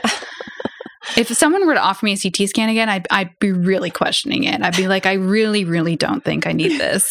Yeah. I just passed out, I swear. yeah, yeah, exactly. Ugh, yeah, that that was a really low point in my cancer or the chemo journey. Yeah. I mean, that's, that would be, um, not it would not make you feel good for sure Yeah. being exposed like that like against your yeah, will, against you my know? will. Yeah. Uh, the other time was I, well, this was my fault. I wanted to meet my friend for lunch. And I think I was on like day four, thinking like I would have recovered by then. And it was a really, really hot day. And I met her for lunch on a patio, but I was just like, I'm getting outside, I'm doing it. And I basically almost passed out and I had to, it was stairs to go up the patio. Again, worst decision ever. Like walking upstairs on the hottest day. And I had to lie in the stairwell on the ground because I literally couldn't move. And people were going up to the patio to meet their friends and had to walk over me oh my god to get up there. I was like, this is, in, th- why is this my life? Yeah. Like you're asking your que- a question at that moment. You're like, why is this my life? but that was very self induced. yeah uh, well, you, you were trying you I was trying. yeah, Yeah. yeah. Trying to make the most of it. Yeah. Uh, how was your mental state going through chemo you know what? It was pretty good, I would say. Um, losing my hair sucked because, like, there's no way to, there's no silver lining. There's no way to spin it. And I actually thought about doing the cold cap thing, but I just, I was like, just my luck. It won't work on me, and I'll have patchy hair, and have gone through this whole thing, and it just been a failure. So I just decided to cut it all off. And my hair, I actually have really curly hair naturally. And it's just been such a staple of my identity and personality. And so that was like so awful. That was the biggest thing. And there's nothing that can help you with that. Oddly enough, I hated wigs. I never wore one. I bought one and I spent all this time and money getting one, and I never wore it. I wore these really colorful head wraps and I loved them. But like, I have also so tangent, but so much appreciation for people with alopecia. oh, my heart goes out to them because at least I knew my hair was growing back, whereas theirs isn't. Mm-hmm. And I got mistaken for alopecia so many times and I'd never really thought about it before, but yeah, it's it's nice to know it's growing back. So that I guess would have been, you know, the silver lining of it all if you start to have perspective, but yeah, that was really hard to look at yourself in the mirror and just like not recognize, especially when the eyelashes went and the eyebrows. The eyelashes were the worst because at least if you put a wig on, you can look like yourself, but like something about those lower eyelashes, like at least you can glue on the top layer, but the lower ones, like you can't do much about that. No, it'll just look crazy if you try to put fake eyelashes down there. yeah, exactly. So that was frustrating. Um, but otherwise, like getting through it mentally was really good because I just had a really amazing support group of friends who really pulled up their socks, having had gone it through it already with our other friend. Um, and they just kind of knew what to do, what to say, and that made it a lot better. Whereas, like, I think, I mean, who knows? Like, everyone has a different experience and different people in their lives to help them, but I think it'd be really hard to know what kind of support you needed and to not so much ask that because you're not going to ask that from someone, but then get that from people. And I'm sure you have a laundry list of what you discovered of what people have said to you and what worked and what didn't, and what you didn't appreciate and what was very common and what people would say that you have views on, but I got a lot of like, oh, what can I do to help? Or let me know what I can help you with, or let me know if I can bring you anything, or call me if you need me, which were the, I know it's coming from a place in their heart, but like it's the most emptiest, hel- unhelpful things you could possibly say to someone. So I got a lot of that from people you don't expect. Because it's kind of putting it on you. It's Yes. like, you it's know. taking the burden off of them and putting it on exactly. you. It's Yeah. just a thing to like make them feel like, oh, I did something. Like I Yes. reached out. I did my part. And maybe that's not even going, like, I want to give them the benefit of the doubt. Yeah. That's not going through their head, but that is the crux of it, Yeah. right? Subconsciously. Mm-hmm. So the support came from sometimes people I didn't expect it the most. Um, I got the most support from those people. And some of the people you would have thought would have been more prominent weren't. And then you also start to realize ho- what kind of support you need. And it's maybe not the support you thought you needed. And then it gives you this whole perspective of what is support for grief. And it has totally changed my perspective of how to help someone through something. It's n- for some reason we're ingrained, and maybe it's social. Socially, we're ingrained this way of like what pe- we think people need in times of grief and suffering. And it's always like this immediate need to make them feel better. But sometimes you just, life just fucking sucks. And you just want to be heard and understood and validated that your life just sucks right now and you don't need to make it better. It doesn't need to be better. It just needs to be heard that it sucks. And those were the people that I leaned on. Yeah, that was exactly like my experience. It was just someone acknowledging that like you're going I'm going through something shitty. Like Yeah. I don't need anyone to solve the problem. There's like nothing to solve. That was actually the biggest point of contention with me and my partner because I went through a period where I was in like extreme discomfort and pain for like months due to a combination of many things, chemo and hormone drugs and everything. And he couldn't like he couldn't just like acknowledge that I was going through something horrible. Like he had to either solve the problem or just get frustrated. Like Mm. and and that was definitely a big takeaway is that like in those moments all I wanted was for someone to be like yes like you're it's you're not delusional it's not in your head you know i acknowledge that something is going on here and that what you're experiencing sucks Yeah. that's huge Yes. But coming from someone who doesn't have cancer and like, let's say you're texting your friend and you're like, oh man, today sucks. Like this drug is really getting me. And then your friend who hasn't dealt with anything, like to say back, yeah, does that really sucks. Like that is, that's a really hard thing for them to say because they're like, how dare I say that back to her, you know? But that's what you need to hear. So it's like, why is it so hard to give that back to someone? And it's really changed the way I've dealt with things since. But those were the moments where I just wanted someone to say that back to me instead of like, well, at least this, or at least you have, you're halfway. And you're like, I freaking know I'm halfway. I know the facts. I know this. I, you know, I just want you to say, like, yeah, you're you're in the trenches. Like i think it's like we just have a toxic positivity thing in our Yeah. culture where it's like we always feel that have to feel the need to like encourage someone when like maybe you don't need encouragement. Exactly. Yeah. Yeah. It's it's just like you know you can you can cry. I'll be there. I'll just sit here while you cry. I don't need to tell you the the you know at least statement or the perspective or you know yeah. exactly. that uh and it's it's some people have it naturally and some people need to learn it. So i never gave anyone a hard time even though it was hard to receive the support that i didn't need. But i never gave anyone a hard time because i knew that it's a hard thing to comprehend. So Yeah, Yeah, I think the natural thought process is to be like, how can I be like a positive addition to your life? And to think that that could happen through you acknowledging the negative is a very hard, like, that's a good way it's to like put an it obstacle course to have to it's counterintuitive with your head. Yeah, exactly. Yeah. It is counterintuitive. So it's really important to be able to hear people actually say, like, this is what I need. Mhm. Um, and a lot of the time that is done in hindsight because it takes going through it to understand and then be able to vocalize. Yeah. Another thing I learned through this is like always send the message. Always send the message. It's like if you you're hesitant and maybe it's a friend of a friend or maybe it's someone you lost touch with or maybe it's someone you don't talk to every day but you feel it's invasive if you were to message them, always send the message. I think you've got nothing to lose.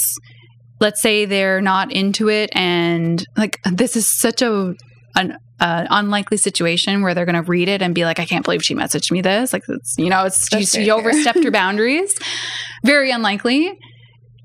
I just think like I got so many messages from so many areas of my life. Like people I literally hadn't talked to for like 15 years from high school reached out to me. And they'd always start off being like, I didn't, I wasn't going to message you, but I just felt compelled to. And I just want to say this, blah, blah, blah, blah, blah. And it just made my day. Like I just can't express like how thoughtful those were. And I can only imagine how big of a move that was for them to like open this path of communication that has been closed for like 15 years. That's pretty crazy. And so I think like going forward, I'm, I've taken that on of like, I pause. I'm like, no, I'm going to send the message. Like, I know I appreciated it. So that's really opened my eyes up to that type of support too.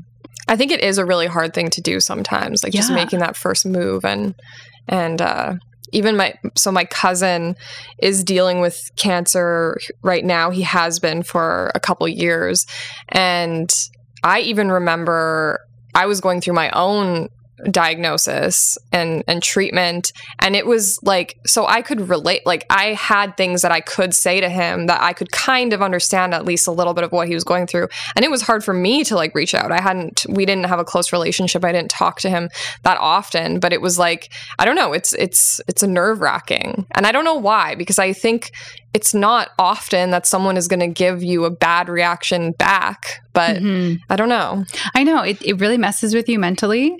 Now, it does change a beat in the sense that, like, when I find out someone else has had breast cancer, I actually debate reaching out to them only for me because I'm like, do I want to open this door? Do I want to go down this road? Like, I know there's this is kind of a different conversation, but I know there's some people that have kept it alive. Like, they want to help others with it, which I think is very valiant. And like keeping their Instagrams very like current, even though they're like five years down the road in their recovery. For me, I'm just like, close the book, like, I'm moving on. And to open the book, like, even coming here, I was so anxious because I'm like, I haven't opened this book in a really long time to this extent. And I think that's just how I've just coped um, in a way. Um, and I sometimes I'm like, oh, do I really want to open the door with this person on this cancer discussion? Because like speaking the same language of cancer is good and bad because you're like I don't like I don't like that you and I have this language that we can communicate on because I don't like it for you and I don't like it for me because we shouldn't have to deal with it and it gives me these like negative vibes um but yeah I, I think it's good to talk about it but sometimes I don't reach out for that reason Yeah, no, that Yeah. totally makes sense. And I think, I mean, it's just so personal. I I can definitely relate. I mean, I I always go back and forth. I've done I think when I was going through everything, talking about it a lot really helped me because it was just like getting it out. Like I just needed to like get it out, put it on social media, like whatever, then I'm not thinking about it. But definitely as time goes by, I think I almost have like a little bit of like a superstition thing. I'm like, am I if Same. I'm talking about it all the time, if And I'm keeping it thinking about it exactly, Yeah. like is it gonna is that gonna like, you know, make it come back, which seems ridiculous, but I don't know. It's definitely a thing. Yep, I feel the same way. Yeah. Yeah. But here we are. and I'll be talking about it for a while, but you know, but I think it's it's all just about um knowing your boundaries and knowing your limits too and and um you know keeping it in moderation and Yeah. whatever works for you if it's like a zero thing and you just want to like move on i think you know yeah it's just Yeah. very personal but I was the same way though, like being open about it. I it took me a month to do it, but it was that month was so hard because you're trying to pretend to be the person you are around other people because you, you don't want to be at a party and then someone read you like something's up and they're like, "Oh, what's up? You you seem off." And you don't want to be like, "I have cancer" in that moment. And so then you're your other option is to lie and lying is so heavy in that moment because you're like i'm actually dealing with something and i don't mm-hmm. want to talk about it and then you're just putting out you're just using every energy in your whole body to just be this person that everyone thinks you are yet hiding this other part of you and it was just so exhausting mentally physically emotionally and so i just was like i'm just going to put it out there because i just need this this feeling off of me so that I can just live this new life that I have here because it's going to take my energy and I can't be putting energy to, to like covering myself up. Is kind of how I thought about it. And it, oh my God, that relief I got from telling everybody was amazing. Yeah i totally agree Therapeutic, even. Yeah, yeah, exactly. And it was, I mean, social media was also great because I didn't have to tell people things over and over again. I could just like make a post and then people kind of would have an update and there it is, one and done, you know? Yeah. Um, yeah. That was helpful for Yeah. sure. Because Yeah. then you don't have to be exhaustingly telling everyone. hmm Did you find this is kind of a, a side comment, but like, did you find that even though you were pretty like explanatory in your posts, people would still like mix up radiation and chemo, and then you're just like, how do you mix that up? Like it's no, and I I would just get like infuriated that they could do that. I'm like, the luxury of like ignorance is bliss, right? Like Yes. the luxury of being able to mix up those two things. I'm jealous. Yeah. To you, it just becomes so like you know everything and it's just like your day to day. yeah, And then you realize that there's this disconnect. Yes. And you're like, Ugh, yeah, I know. why am I on this side of it? I wish I could be confused between those two things. exactly. Yeah. but I don't blame them. I would be too. I don't know what I didn't know what they were. Yeah. Yeah. Speaking of radiation, so how did that happen? So you finished chemo and then um was there a, a a big wait in between? Did you know when you were doing chemo that you'd have to do radiation or did it come after? So I had to do radiation because, um, well, this is what they told me. So it could be different for you, but because I did a lumpectomy, they were like, you have to do radiation. Whereas they were like, if you did a mastectomy, there's a good chance you may not have to. So I knew going into all of it that I'd have to do that after I had the lumpectomy. Um, and then you have they had to let me heal after chemo to then do the radiation sorry, not heal, but like allow my body to basically get back up to neutral and then do the radiation because it it does like harm you. Um, so I got, I think it was like three or four weeks break um, between the two, and radiation was weird. Did you have radiation? Yeah, I did. Yeah. Mhm. The whole breathing, holding your breath thing. Did you do that? I can't remember. I feel I like, feel like you would remember. If you I feel like I've blocked it out. I, I just remember it being so fast. Like that's the main thing I remember about it. Okay. So, or it could be just like where my lump was, and like that's why I had to do this breathing thing. But like, they connected me to this um this hose. Oh no, I didn't do that. Okay. Okay. so I guess what it must have just been where my, my lump was. So they have this technology where, well, not it's not technology, but it's just like, um, radiation causes scar tissue. And so they want to keep it as far away from your organs as possible. And so, because of where your breast is, there's no way to keep it away from your lungs because of how close the two are. But there is a way to make it further away from your heart. And so, to do that, they make you take a huge deep breath in to expand your lungs and push the heart back. And then they can do the radiation for however long it, I think it was like 20 to 30 seconds. But I had to hold my breath the whole time. And not only that, but they had to ensure I was holding my breath the whole time. So they had a whole thing on me and they would literally suction it so that I couldn't breathe, even, What? even if I wanted to. Oh my god. Like, talk about claustrophobia. I was gonna say, I feel like mentally that would just make it so hard. It was nuts.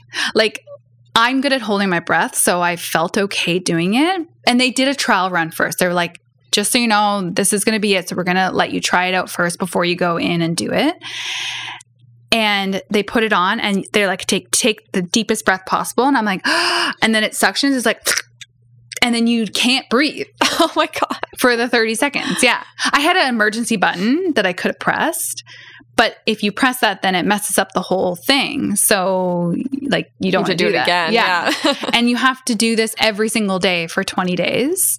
And so I'd go in, hold my breath, and like, I'm just like, yeah, you're looking at the ceiling, like counting down the seconds until it's over. And I think, I think it was like 30 seconds at least that I had Yeah. to do that, that makes sense. which is That's, a really long That's time. a very long time to hold your breath. yeah.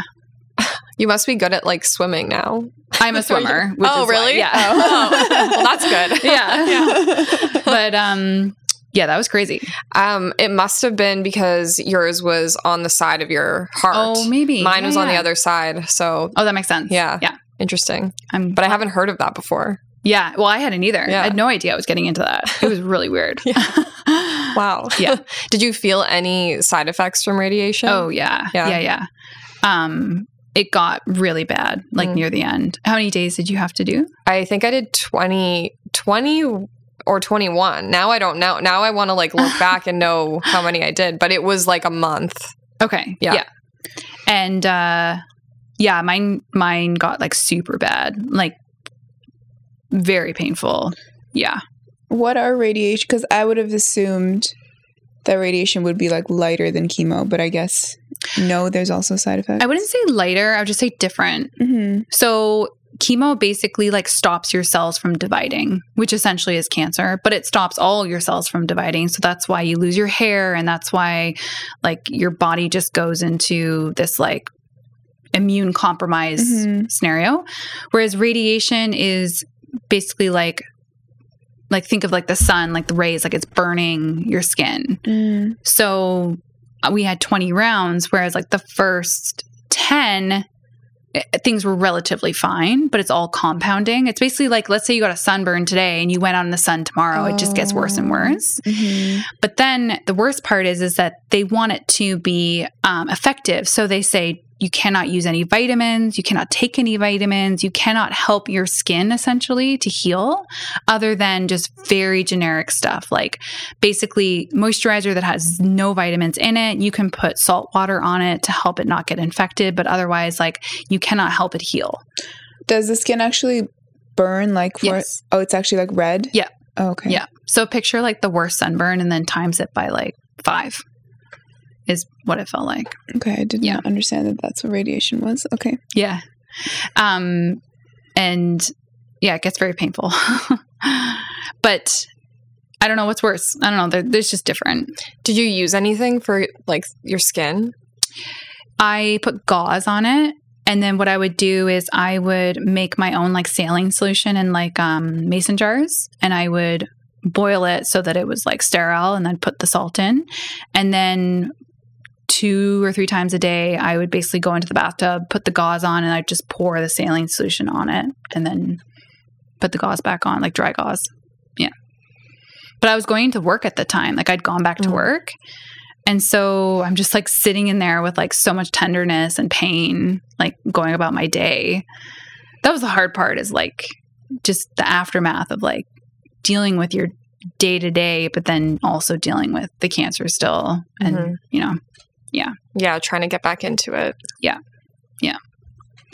At what point did you have to also start ma- taking medication for it? Were you taking medication throughout? No, so my medication, because I was hormone positive, started after. Mhm. Actually, I think I was taking it while I was doing radiation. Mhm. Um, and so I started taking a daily pill, and then I did a monthly. I was doing a monthly injection. So the daily pill is basically to tell my body to not look for estrogen. Mhm. So basically, like telling the cells to turn off their receptors for estrogen so that no estrogen is flowing through my body.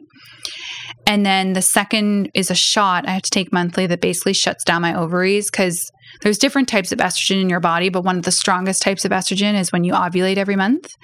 And so that stopped me from ovulating. But that, did you have, do you have to do the shot? Yeah, so I did it in a little bit of a different context, but Okay. yes. And that it's no joke. This It- shot, like the needle is as thick as like a small pen. It's so bad. Oh my god. and I put it in my stomach. And so Yeah, when COVID, so I got it done at the hospital Yeah. for like for the first two years, and then COVID happened. I had to start giving it to myself, Oh my god. Uh, and I, I st- like I don't have to take it. I'm, I think I might have to start taking it in a couple months, but like I haven't taken it in a while, and now I'm like, how am I gonna? s- How am I going to do that again? Like, I don't even know how I did it. You're basically stabbing yourself. yeah. With an, with and it a- hurts. It hurts a lot. Yeah. Although, funny enough, when I got it done to me, it hurt more than me doing it to myself. That's interesting. Then maybe you should give it to yourself. Yeah. Where are you injecting? So right below the belly button. So, oh my, Yeah. okay. It's already super sensitive. You're like just getting smaller. Like bleeds every time because it's it's a huge needle. Mhm. It's crazy. How could you be expected to give that to yourself? Well, I probably could have arranged something, but it was COVID. So like Yeah. how am I going to get a doctor to do that to me on a monthly basis when COVID was happening? And it's a, a lot more convenient to be able to just stay at home and, and Yeah. do it, not have to go every time. Exactly. So I just yeah, I dreaded it every time, but I got it done and yeah. How were the side effects of your medications? So at the beginning, I felt a lot of things. Um, and I thought they were there to stay, and I was really terrified. And but they went away. But then, and I didn't get hot flashes for quite a while, Mm. up until maybe like six months in, and then they came with a vengeance. Like I would get hot flashes probably once every hour or two hours, twenty four seven, and it would like hot flashes are a very complex thing. Like they're not just like oh you feel hot and then you're not.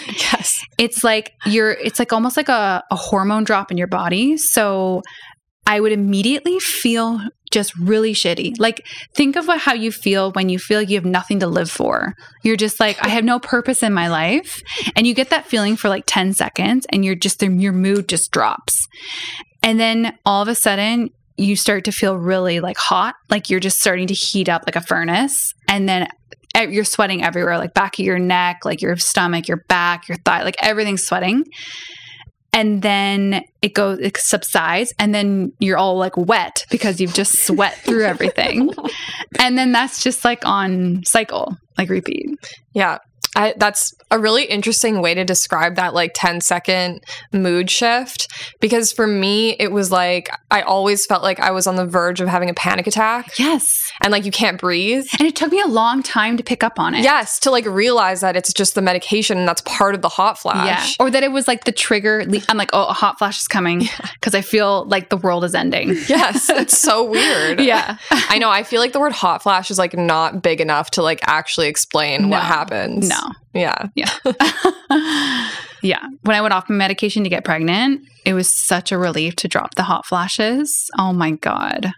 It was so nice. I had really bad like um night sweating. Like I had to I bought Mm. like sweating sheets so that it like I don't know, they like Oh. absorb better or supposed to like keep you cooler in the night or something even though like you, the hot flashes aren't triggered by being cold, but Yeah. but yeah, it was like really bad. I would just wake up and like my bed would just be like soaked. Oh, like wet. It's crazy. Yeah. It's like you dump a glass of water on there. Like I don't Yeah. even know how this much water comes out of.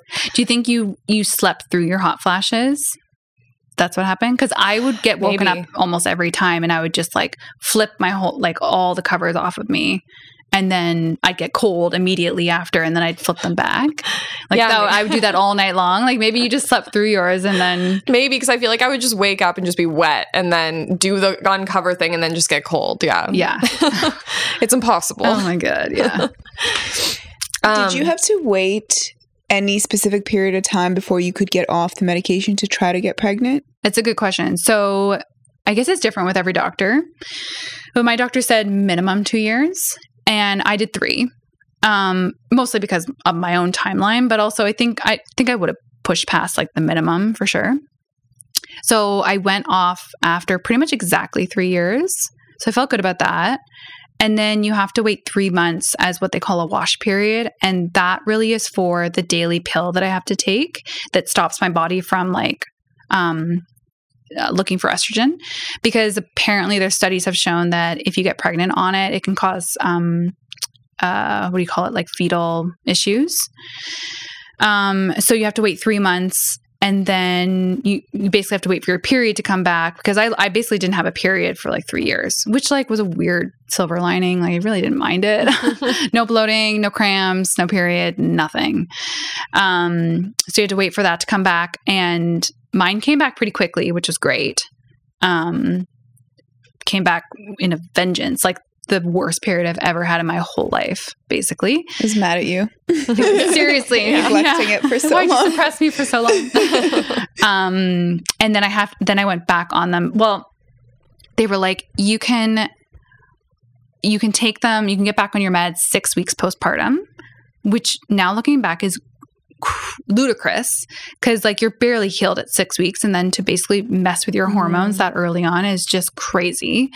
So i asked my doctor and this is the most frustrating thing to hear when you're young with cancer is i was like so when should i go back on my meds? And he's just like well there's really no research so you know as soon as you can. And i was like cool.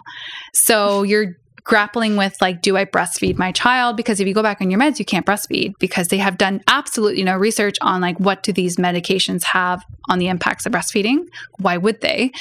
So um i pushed the timeline to about three and a half months postpartum because i was like well we got pregnant really quickly. Some women have to like try for multiple months to get pregnant. So i was like maybe that's time i can then push to the other side of it and I went back on my meds maybe like I think it was like two and a half weeks ago. So that was my process, and then I'll be on them until I decide to take the next window break to then maybe have a second child if I can. Yeah. I'm so happy for you. Yeah, thanks. That's amazing. yeah, Are you still with the same partner that you were with at that Yes. time? Okay, Yeah. great. Yeah. so it all worked out in the end, but only in hindsight, right? Yeah. um, you don't have to answer this if you don't want to, but um, did like any of the medications or or even like your change in appearance affect anything in your relationship or like intimately? Um, yes. I feel like my libido completely dropped off a cliff. Like I basically just had no sexual urges at all. Still don't. Although when I went off my medication, I felt like it did come back. So that gave me confidence that it wasn't me, it was the medication. But that's been really frustrating because I'd like to think that before this, I was like really into it. um, and that's affected our relationship for sure. And I feel like I don't I don't blame my partner, but I feel like he doesn't fully appreciate the, the complexities and just like everything I've gone through because it's it's weighs so heavy on you day after day. And then to accommodate someone else's like emotional, physical needs on top of what you're dealing with is really hard. And how do you express that to someone? I, that's been really challenging. Um, and then just like the heaviness of having gone through it, I feel like you just kind of want again we just want to close that book and put it put it away but you can't deny that it doesn't have an effect on your day to day and like how i live my life is very like risk adverse because i'm always thinking about the worst and that can impact all the decisions you make whether it's like a small decision about like like, oh my God, like don't do that with with Griffin because like this could happen, like as in my son. And he's like, that's so ex- that that would never happen. Like relax. But I'm just thinking like I have to preserve everything good in my life because I don't think I could cope if something bad were to happen. So that totally impacts your relationship and like Yeah, Yeah, there's definitely a lot to navigate there Yes, for yes. sure. Um have you felt the same way or Uh, yeah, I mean, it was a really big issue for us because I that the injection specifically like really affected me physically and like even just to the point and I'm very open about this in my episode so um don't be shocked but uh like literally like my vagina was like closing and dying and like it was p- painful like super painful I had that too. yeah. Yeah. And on top of that, I was dealing with um like I don't really know how to describe it, but I'll just call it bladder pain because I I got um a really really bad UTI from the combination of chemo and the um injection because my hormones had like completely dropped and um it left me with like basically super sensitive like tissue inside my bladder Mm. so I felt like I had to pee like at full at full like level for like 3 months. Like it was awful. Yeah, I literally like it was just the worst thing I've ever experienced in my life. And throughout all of that, I didn't want to have sex, obviously. Yeah. but um it was really hard for my partner to deal with and I think to him it was just like like is this going to be like forever like is this our reality now like we just like don't have any intimacy anymore like it's just dead yeah. and to me it's like literally not even on my radar like i'm just No. waking up and figuring out how to survive every day like i'm not thinking about like Yeah. how to you know I think that's the hardest thing because to your partner, it's like they just want this intimacy of sex and whatever. And you're just like, I am sitting in my isolated bubble here, dealing with the heaviness of everything I'm dealing with, physically dealing with. I can't even imagine what that pain is. Actually, I kind of can because I have a history of having a lot of UTIs and it I have PTSD from it. So I can only imagine what you went through for three months. Whew. But like, how can you prioritize someone's sexual needs when you're dealing with that? Like, Yeah. you're almost resentful of them for prioritizing that over what you're going through and arguing with you on it. So I feel for you. exactly And I think Avery was really good at her partner at just explaining how he understood that it was like, I know that I'm over here being like, I want to have sex, and she's over there like, I want to survive. Mm-hmm. So it's not exactly the same level, but it but that in itself explains the complexities of being in a relationship and Yes. going through cancer. It's a good point because, like, it's almost like life is always relative, and so they're de- they're you're exactly right. Like they're dealing with their own struggles, and his struggle is like, I don't know what the future of our relationship is, which is a real struggle. But like for you, that's like struggle number five. like you've got a lot of struggles that prioritize before that, but that doesn't make it any less of a struggle. yeah, Yeah. exactly Yeah. And i think also just like as a woman you're dealing with so many different like i didn't lose my hair i was so lucky Oh, I, I was going to ask you about that. Did the cold cap work? yeah like a hundred like i would say 95% i lost like a little bit of hair at the very back here but that's just because the cold cap like didn't cover it Wow. But so i didn't lose you. any other hair like even the nurses were like shocked that it worked so well i think it was also because i was doing only taxol so it was a Oh, little bit lighter of a thing and i have super thick hair so i don't know it just like worked really well but um but yeah like i i lost my eyebrows mostly and eyelashes and i mean generally you don't feel like sexy you Yeah. know like how Yeah. are you i felt like a goblin you know Yeah. it's like okay i'm in pain i feel like a goblin like how am i supposed to make you feel good i don't know I know. I know. I'm so glad you didn't lose your hair because honestly, what was worse than losing my hair was having to painfully wait for it to grow back. Mm. And this is such a basic concept, but people are flabbergasted when I tell them. But when your hair grows from scratch, it is the weirdest thing because you have to remember that it's so hard to explain, but it's so basic. This is higher than this. So this is going to grow, even though it's the same length. This is going to grow longer than this. Like the bottom of your hair grows exactly. faster. Yeah, Exactly. the so like it doesn't grow faster. It grows at the same, but like you know what I mean? Oh yeah, it's like just like longer at the so you kind of have like you a have mullet to wait for it to catch up. Yeah. Yeah. So Oh, and no. but but then you're so obsessed with it getting longer that you don't want to cut it. So then you end up with the weirdest hair. and it is so infuriating because you're like, I thought I was out of the thick of it, but I feel like I'm still in it because I have to deal with this every day. yeah. And I, I again, I have really curly hair, so I couldn't have this like you know flat, nice short hair look. And that was I joke about it, but it was really hard, like really, really hard. Mhm.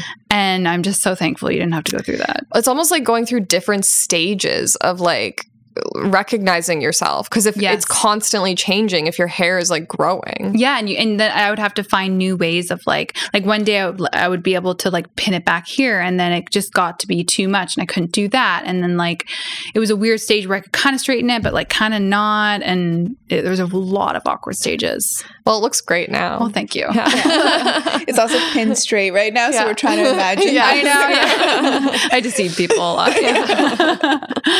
yeah.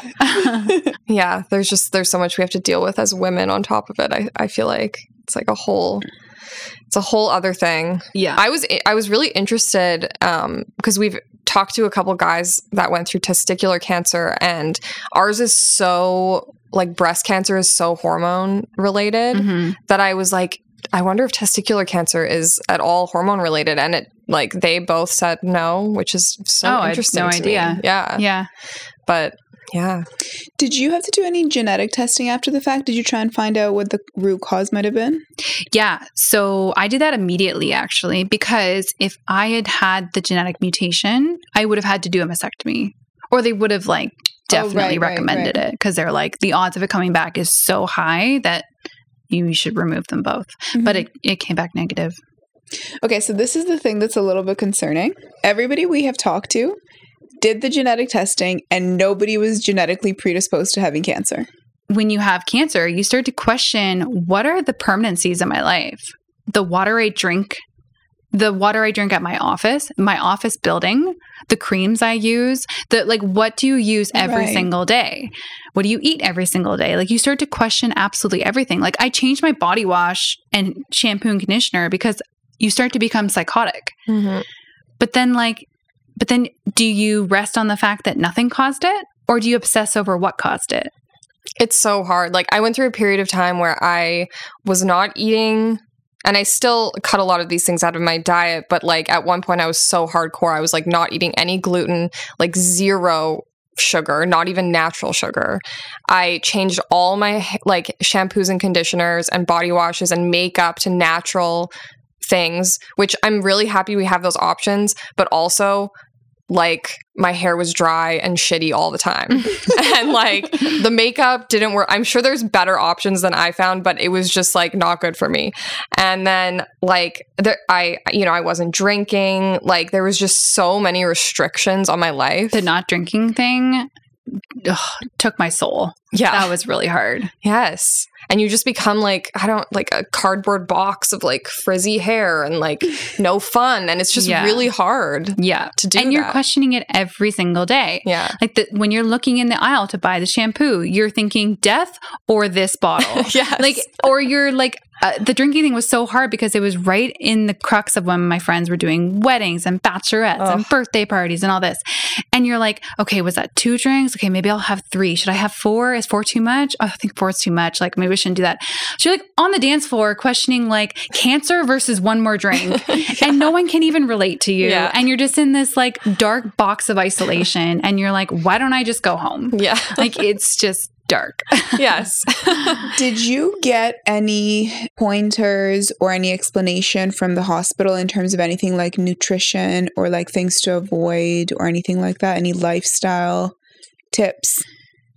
So, Western medicine is great, but they do not advise on that at all. In fact, I tried to ask my doctor so many times, and he was just like, "This is." I- swear to you, this is literally what he said. He was just like, "No, just you know, live your life. You know, it's no, nothing. You know, there's nothing really you can can do that would change much. Just live your life." And I was like, okay. Whereas my like cert, my cert, that was my oncologist. My surgeon was just like, you know, just just alcohol, maybe three to five drinks a week or less. You know, like just limit your alcohol. And I was just like, okay. But they won't advise on this whole like new world of like organic eating or like no sugar or like whatever. They're not there. And arguably like old world also way of doing Yes. stuff. Yeah. Yeah. I think I think also it's too much of a liability for them. Like there's Mhm. just so much, you know, red what do you call that? Like um Red tape. red tape. Yeah. It gets complicated though because I went to a naturopath and she's like, "Oh, you had breast cancer. Like, oh, take turmeric, take this, take this, take this." And I'm like, "Okay, yeah, I'll take it all." Blah blah blah. Also, like the drugs I'm on, when you reduce the level of estrogen when you're premenopausal, you can have risk for osteoporosis. So like you need to take calcium to keep your bones strong. Blah blah blah. There's all these things. So then I start taking this stuff. And then I go in to pick up my medication at the hospital recently. And they're like, oh, we just want to do a little bit of a survey on like what um, vitamins you're taking, blah, blah, blah. Because there's research that always comes out that says what conflicts and whatever with your drugs. So I settle the things I'm taking. And they're just like, oh, there is a little bit of evidence that turmeric could conflict with your drugs. And I was just like, really? well, what in the world? Like, it's so confusing. And you're going to get m- different views on different things. People are going to say, oh, you have to take this, this will help. But then other people are like, oh, don't take that. Or like, people are like, oh, take CBD oil, or like all this stuff. And you get so confused. And at one point, I just was like, I'm just not, I'm just taking nothing at this point. I'm just going to eat well, get my greens, like get my vitamins from food, and just like not take any of these supplements because like it's messing with my mind. And I'm just becoming a psychotic wreck because I'm thinking about like, what if I took this pill every day and then I got a reoccurrence? Like, I would definitely, that would be the first thing that I would point to of like permanence again in my life of what would have caused my reoccurrence. So it's a mind fuck. Yeah, I actually ended up doing the exact same thing where I was like taking tons of stuff. And then, more because of my whole bladder situation, I was just like, okay, I can't take anything because I need to rule everything out. But it's the same thing. Like, I just now I take like, a, I take vitamin D and that's it. Yeah. So I just, I'm like, and I'll put things in my diet. Like, but that's interesting about the turmeric. I haven't heard that. And I, yeah. I mean, I eat turmeric. I don't eat tons, but There's not, there- but they're like, it's slight Yeah. evidence. So, like, whatever that means. But also, what an Yeah. interesting thing to decide to test because it's like a food. Like in a lot of people's culture, it's also just like a daily food. yeah. So it's just bizarre because, like, did you test sugar? Like, did we Uh, have yeah, I know, that? yeah. we need to Yeah, know that one. point. Yeah. Yeah, seriously. or alcohol. Like, really, we should be drinking no alcohol, but no one's going to say that. Yeah. Yeah, Well, they're exactly. trying with the two drinks. They're a trying, week. yeah. Yeah. It's not going over well. So Yeah. That whole thing has given me anxiety, honestly. Like now I feel like I'm thinking about it so much more whenever I drink that I just have this like voice in the back of my head that's like, you're going to die. Yeah. Or like, well, just know down the road you did this to yourself. Yeah. Yeah. That's Exactly. how I think. Yeah. Which is terrible because we still should be able to like have some vices and have some, you know, stress release. Yeah. But now at age like 30, I just turned 34, I'm finding I naturally just don't want to drink Yeah. that much. But I think right when I was diagnosed, it was like a very pivotal time where like drinking was very prominent. In fact, like I know I drank way too much before I got diagnosed, which could have been a factor. Like, I don't know. I'm okay to admit that it was a factor, but like, it was a really hard transition out of it, but now I'm like, I'm glad I transitioned early because I knew of some friends that still drink a ton and I know it's so unhealthy mm-hmm. that I've just kind of like been very okay with drinking non-alcoholic or just just literally like not alcoholic drinks for a while now and I've kind of like been ahead of the curve in that Mm. sense. That's great. Yeah. Yeah. But I still occasionally have a few more. Yeah. Who doesn't? Like It's it's, hard, just, yeah. it's so hard. Yeah. yeah i've definitely um been growing away from like the binge drinking Yes. too like i think that that definitely is um not great for Yeah. you but it's hard i mean the wine it's like wine with dinner like sometimes that's hard and i'm not a big drinker e- like i would binge drink but i um would like I wasn't drinking like every week even, you know. It was very like spread out. Yeah. So that'll mess with you too because it's like, well, was that like too much? Like Mm-hmm. The tough part is that then you see like the 100 year old grandmother who's still smoking. So I know, oh it's my really God. tough to Yeah. Balance it. That's true. Do you ever wonder if it would be easier to cope with if the doctor looked at you and, and was like, "There is nothing you could have done to get this"? yeah. You think that would be easier? Yeah. Like basically saying like if I changed anything it wouldn't matter. Yeah. Um, yeah, I think so because if I trust them or believe them, I guess is a different. Um, But let's say question. you believe them because in Yeah. that scenario, you have no control, right? yeah, I think it would be easier Yeah. because then you wouldn't have to question like all your actions constantly. See, I go back and forth because I'm like, maybe having a bit of control Mm. makes me feel better because I'm like, I did cut out alcohol. So I'm like, maybe I took control back and changed my outcome because of that. I go back and forth. Sometimes I'm not sure what I would prefer. That's interesting. I think personally, I just like the idea of it being in fate's hands and like whatever it is, it is. Yeah. Yeah. It certainly feels like fate when you're diagnosed at 29. Yeah. yeah. Yes. yeah.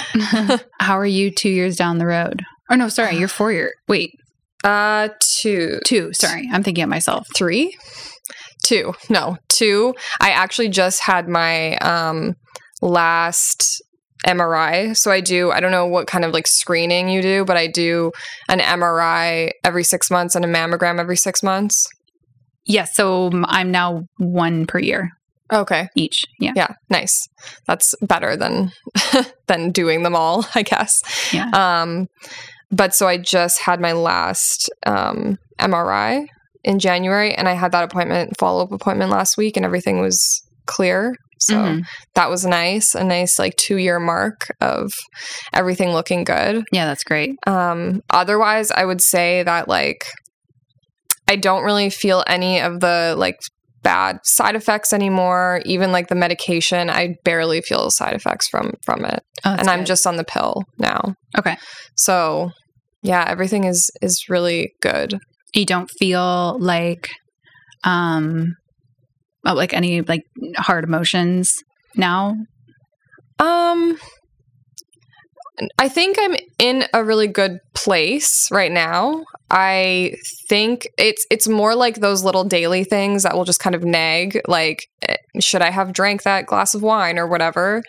But that's more just like annoying to deal with. Um I think that when I have kids that I think that some of that stuff will resurface. Like that's just how I feel, like my gut Mm-hmm. but on a day to day right now, I don't really, I honestly don't really think about it too much. That's good. Yeah. Yeah. hmm Yeah, it's it's interesting because I feel like the emotions have like ebbed and flowed over the years. And I remember talking to someone when I was newly diagnosed, and she was like almost five years out. And I was like, "How do you feel being five years out?" And she's like, "Honestly, I just feel a lot of anger." And I was like, "Oh, it's interesting. Like Mm. anger. I wouldn't have thought anger would have been what she said." Also, too, because my perspective is like, if you have anger and you can't channel it anywhere, like what's the use of that anger? It just it just kind of like I don't know, it, it has no place. So I'm like kind of feels like a waste to feel that anger when it can't be placed. Um but anyways, now 5 years out, I kind of get it. Like I do feel a lot of anger more and to not be able to channel it and place it somewhere is like extremely hard. Hmm. You feel anger at like like more like why did I have to go through this and other people don't or you see other people living their lives the way you wish you did and you feel angry about that. I mean, I sorry, I say you as in a general sense, but like this is just me and like hopefully you won't feel this way. But yeah, I it's it's hard to ignore it Hmm. lately Mhm. but that's been hard to deal with. Um, but yeah, otherwise, you know, I can't believe I'm at five years, which is pretty crazy. yeah, that is. I, I do feel that as more time passes, um, when it does come around those like appointment times, like follow ups and screenings, there's like almost a little bit more fear because Mhm. I'm like further away from the experience. So it is like closing the book and like putting it away and not really thinking about it. And then I'm realizing that I'm like in this appointment to find out if I have cancer again. and it's like, it's just a little bit more scary, I think, because it, Yeah. and especially like on this last one, I was just like having a really good day and I felt really good about it. And I was like, oh yeah, like everything's going to be fine. And then I just had a moment where I was like, but like, it could just like hit, like maybe because I feel good, it'll just like hit me like a ton of bricks, you Yeah. know, and I'll just get bad news. Like, I don't know. So I think that as more time passes and as I'm further away from it, it does get actually a little bit more um, scary in a way. Yeah. Well, for me, I get frustrated at the tests because I'm just like, I feel like in some ways, I feel like they're a waste of time because they're only like what people don't know is they think you're getting scanned every year and they think all the doctors are keeping tabs on whether the cancer's coming back when actuality they're only looking at your breasts only. Hmm. and my risk for my cancer anyways is for it to come back somewhere in my body. Like there's a risk that there's a cancer cell in my body just laying dormant and could attach itself to my liver or to my lungs or to my bones and there's no scan. They're Mhm. basically just relying on me to, to call them up one day and be like hey it's i'm coughing weird like can i get checked and then there's an x-ray and like oh yep it's um, moved into your lungs but i'm not getting those scans in fact i had a bit of a scare because i had pain in my like back this is like maybe a year after active treatment or something and I had pain in my back and it was kind of like lingering for a long time. And I was getting a little nervous about it because I wasn't doing anything to cause the pain. And I went to my family doctor. And again, like, say the word cancer and they're just like, oh my God. So they like got me all these tests. And then it was like a, I think they, they, they only have the ability to do like an x ray. So then my oncologist picked up the x ray, I guess, without me knowing. And I, without him telling me, I got booked for a bone scan, like a full body bone scan. Oh my God. So the next thing I know, I get this notification on my app being like, "You've been booked for a full body bone scan," and I was just like, "What?" Oh, so I got, but but that's the only. It came out clear, obviously, but that's the only scan I've had to look anywhere else in my body, Yeah. and that will be the only time I'll have it if I advocate for myself and say, "Oh, something doesn't feel right." But otherwise, like it would have to be a local reoccurrence for these tests that I have to catch anything, right? Mhm. Is your guys' chance of a rea- a local reoccurrence higher than an average person just getting cancer? Yes. It is. Yeah. Okay. So the average person, what my oncologist told me is like an average person getting cancer is, sorry, let's talk breast cancer, but like Yeah, yeah. women, it's one in eight, which is pretty crazy. What? Yeah. yeah, it is very. It's In a high. lifetime, in a lifetime. Like, like the chance of getting it under 30 is not one in eight. Okay. Uh, We're talking lifetime. Yeah. yeah, yeah, yeah. If you look at the chances of like under 30, it's like less than 1% of the Okay. population. Yeah. Um, so uh, my chance of a reoccurrence based on my prognosis and like whatever is one in six. And, and one thing I mentioned very briefly early on, but like, so I just passed five years, which in the cancer world, in generic terms, would be like a you're cured stage. So you're basically, when you're done active treatment, you're called to be in remission. And then when you hit five years, it's you're cured. And that's for a lot of cancers. But my cancer, because of just the way it is with like, I think with hormones being a factor, I'm, it's never going to be considered that cured. So while I hit five years, my chances of getting it in year five is going to be the same of getting it in year 30. Mhm. Like there's no rest easy period. Mhm. So my one in six is going to stay with me for life. Mhm. But the one version of breast cancer, the triple negative, where it's like no hormones, no HER2, that one is considered cured at five years. oh, interesting. Yeah. Hmm. It's funny. I was talking to my oncologist recently and I was just like, so like, I mean, that's, that's kind of great. They can be considered cured at five years. So is that the better one to have? And he's just like, well, in hindsight, but like it is the more aggressive kind up until you can be cured from it. And I was like, okay, fair. Yeah, because I guess they they uh, don't know as well how to treat it, right? Yeah. Yeah, because if you're positive, you can have targeted Yes. therapies. Yeah. and I think they say triple negative is more common in younger women, I think. Oh, Yeah. I think it obviously makes I think it makes a lot of sense that you guys have these like looping worrying thoughts. But do you have a way of addressing those thoughts in any way? Like do you have a way of coping with that loop of like everything is this or cancer? Yeah, I guess like it really comes down to like if that is my fate, if that is my future, then why am I ruining my present with worrying about that? Mm-hmm. You know? And I think it's literally that simple. And while it's a simple concept, it can be hard to, you know, apply to your life every day. But that's kind of how I dealt with it with my new son. It's kind of like I could be in heavy thoughts every day thinking that he'll grow up without a mother. Or I could just be with him and be his mother and do the best I can while I'm here. And maybe I'll be here forever. Who knows? Or maybe I won't. But like I can't control that. And I can't, I'm not, I'm not gonna ruin my day that I Mhm. have cancer free with it. Mm-hmm. And so that's kind of just how I think about it. Mm-hmm. Yeah, I mean, I can very much understand that that's like easier said than done. I've tried therapy, but even with a therapist, like it takes a long time. I, I don't know if you've had success, but like it takes a long time trying to find a therapist that works, especially when Mhm, you've gone through mhm. so much stuff. Like I've dealt with like way too much and Mhm. it's complex and it it affects it mutually affects affects everything I've gone through. And you, when you start unloading, you just realize how um not isolated, but you realize how unique your situation is and like no one's really going to understand it. Mm-hmm. And so while a therapist might help you like compartmentalize and organize your thoughts and and give you perspective, like I just never had success with it Mhm. because I just feel like I don't know. I just I haven't truly been able to sit across from someone and really relate my life with them and how I Mhm. feel about my life. And so I just yeah, I don't know. I I haven't I haven't had success with that with dealing Mhm. with those emotions. Yeah.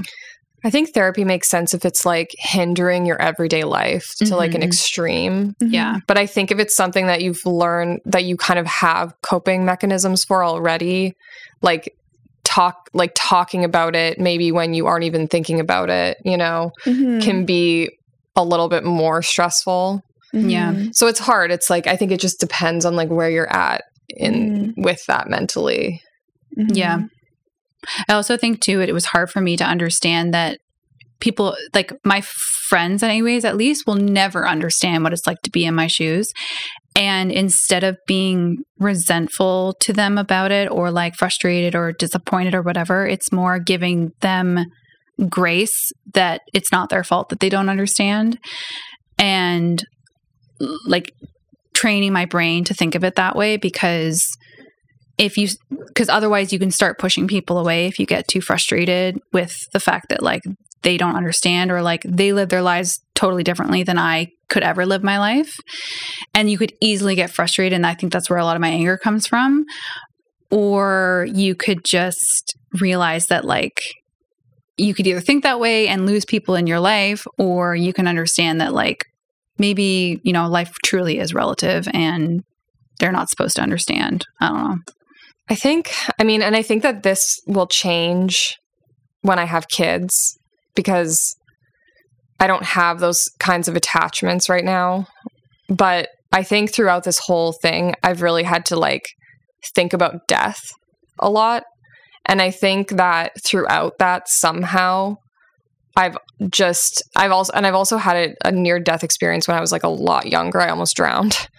And I think the combination of that and just having to think about it now, like I, I've just kind of come to terms with it and feel like it's not a negative thing.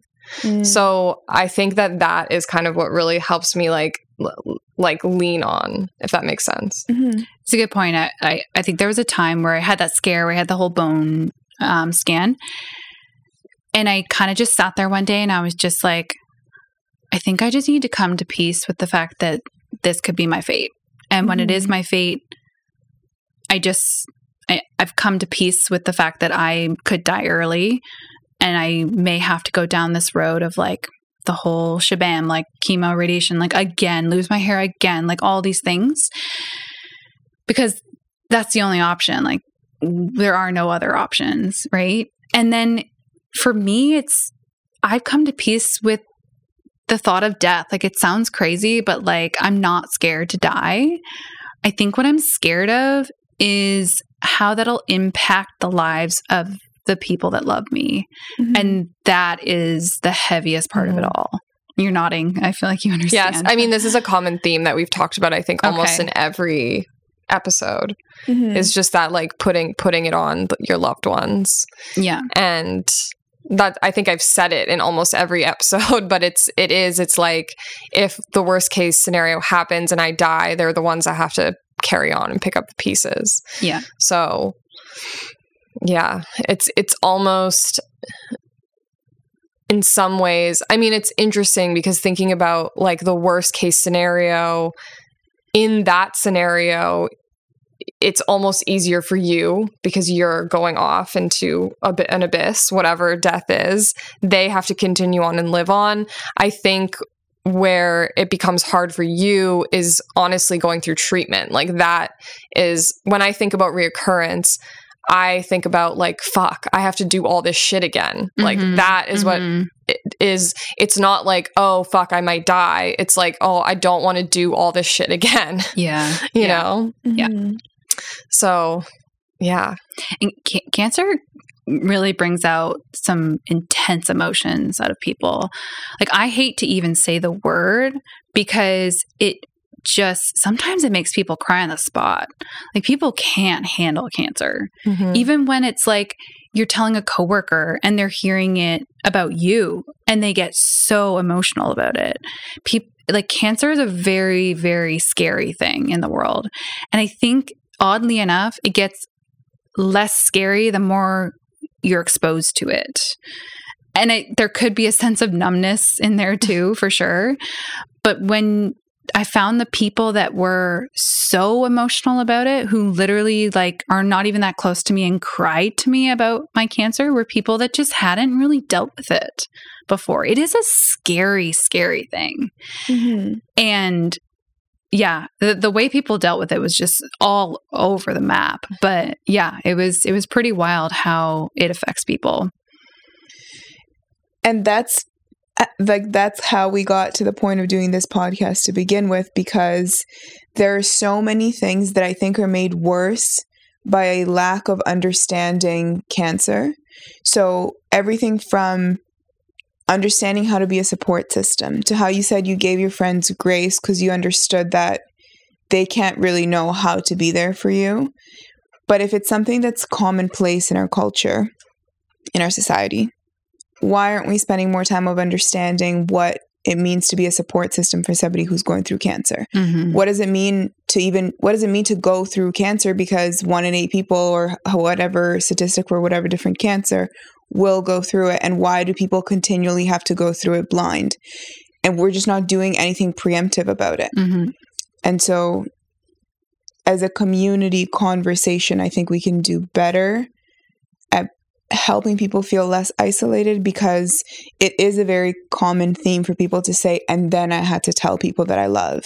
And I put myself second because it was just harder to understand how it was affecting them. And that is wild.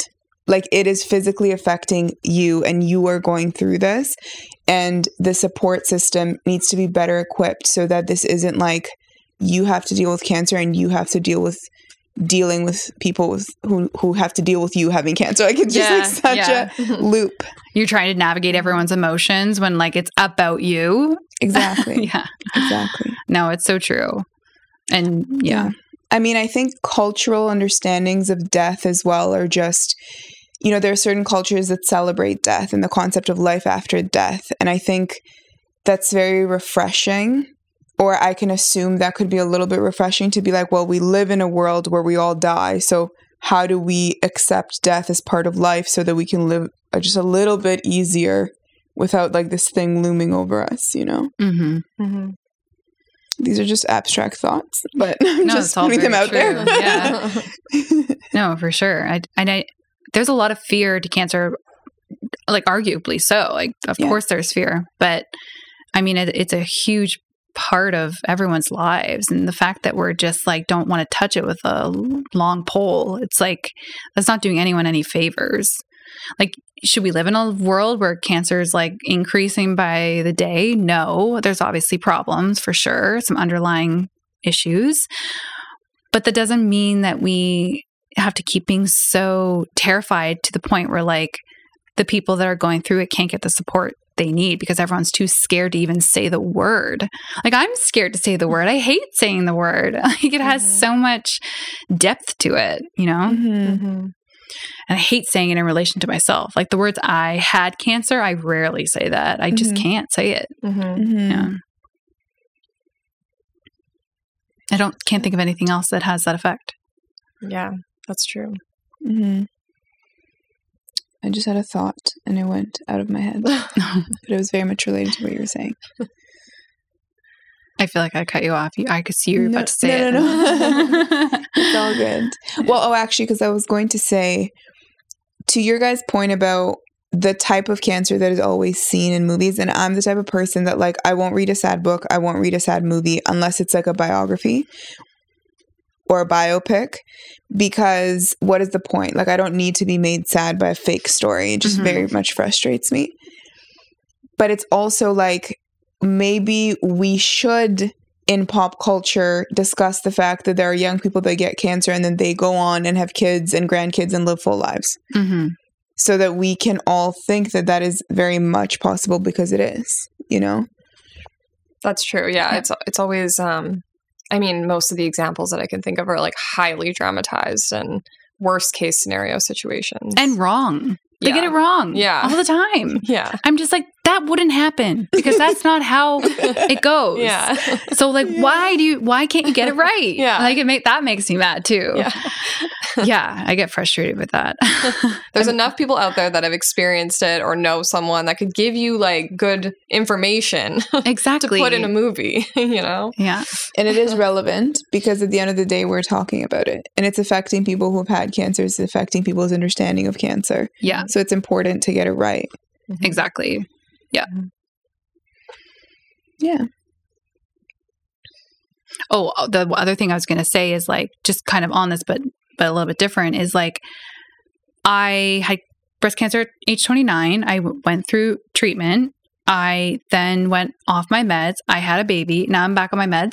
Is anyone tracking this? No. Am I being used for research? No. Mm. Like, should I not be used as like a story that like when someone else this young gets breast Right. cancer and it's like, oh, talk to this person or this person did X, Y, and Z and now that she has a child and all this. It's like when I was diagnosed, I got none of that. It wasn't like, here, talk to these people. It was like basically had to find my way through the whole thing. And I'm like, there's just so little resources in that way. Cause when you're young, that's what you need. Those are the stories you need to keep that, you know, that spirit inside you going so you can get through this next long haul of treatment. It's like, I don't want to Google and only find support for 50 year old plus women who, don't get me wrong, it's terrible at that age as it is terrible at any age, but like, there's just no support easily findable um, for young people. and also young people have a lot more to think about it's awful 50 plus Mm-hmm. but you're probably done having kids Yeah. and you may already have figured out your relationships but with like with your guys case act like both of you you weren't married you were in a relationship some people are dating and that's like messing up your entire dating life at that age you have to think about fertility you have to think about your career you have to think about your social life these are things that are like they're compounding Mhm. to how stressful cancer can be And you have to preserve them because you need them when you come out of this because they're so prevalent in your life at that point. yeah Yeah. yeah Yeah, there's so much more to think about. Yeah. Mm-hmm. My brain is tapping out. yeah Yeah, me too. I'm like starting to glitch. A little. Yeah. This is great, though. I think you guys are doing a great thing, and thanks for letting me be a part of it. Is there anything else you wanted to talk about, or anything we didn't touch on that you? No, I think we literally touched on everything. Yeah. I think I'm tapped out too. Okay, good. Yeah, good. Well, thank you very much for all your time. yeah, thanks for you. and we uh, we're happy to have you here. Not the best circumstances, but happy that we have connected so we can Yeah. all talk. Yeah, Yes. exactly. Um, yeah. Thanks. It was nice to hear your story, and I'm so glad you're doing well. Thank you. You too. Yeah. It's it's positive. It's so nice to hear good stories. Yeah.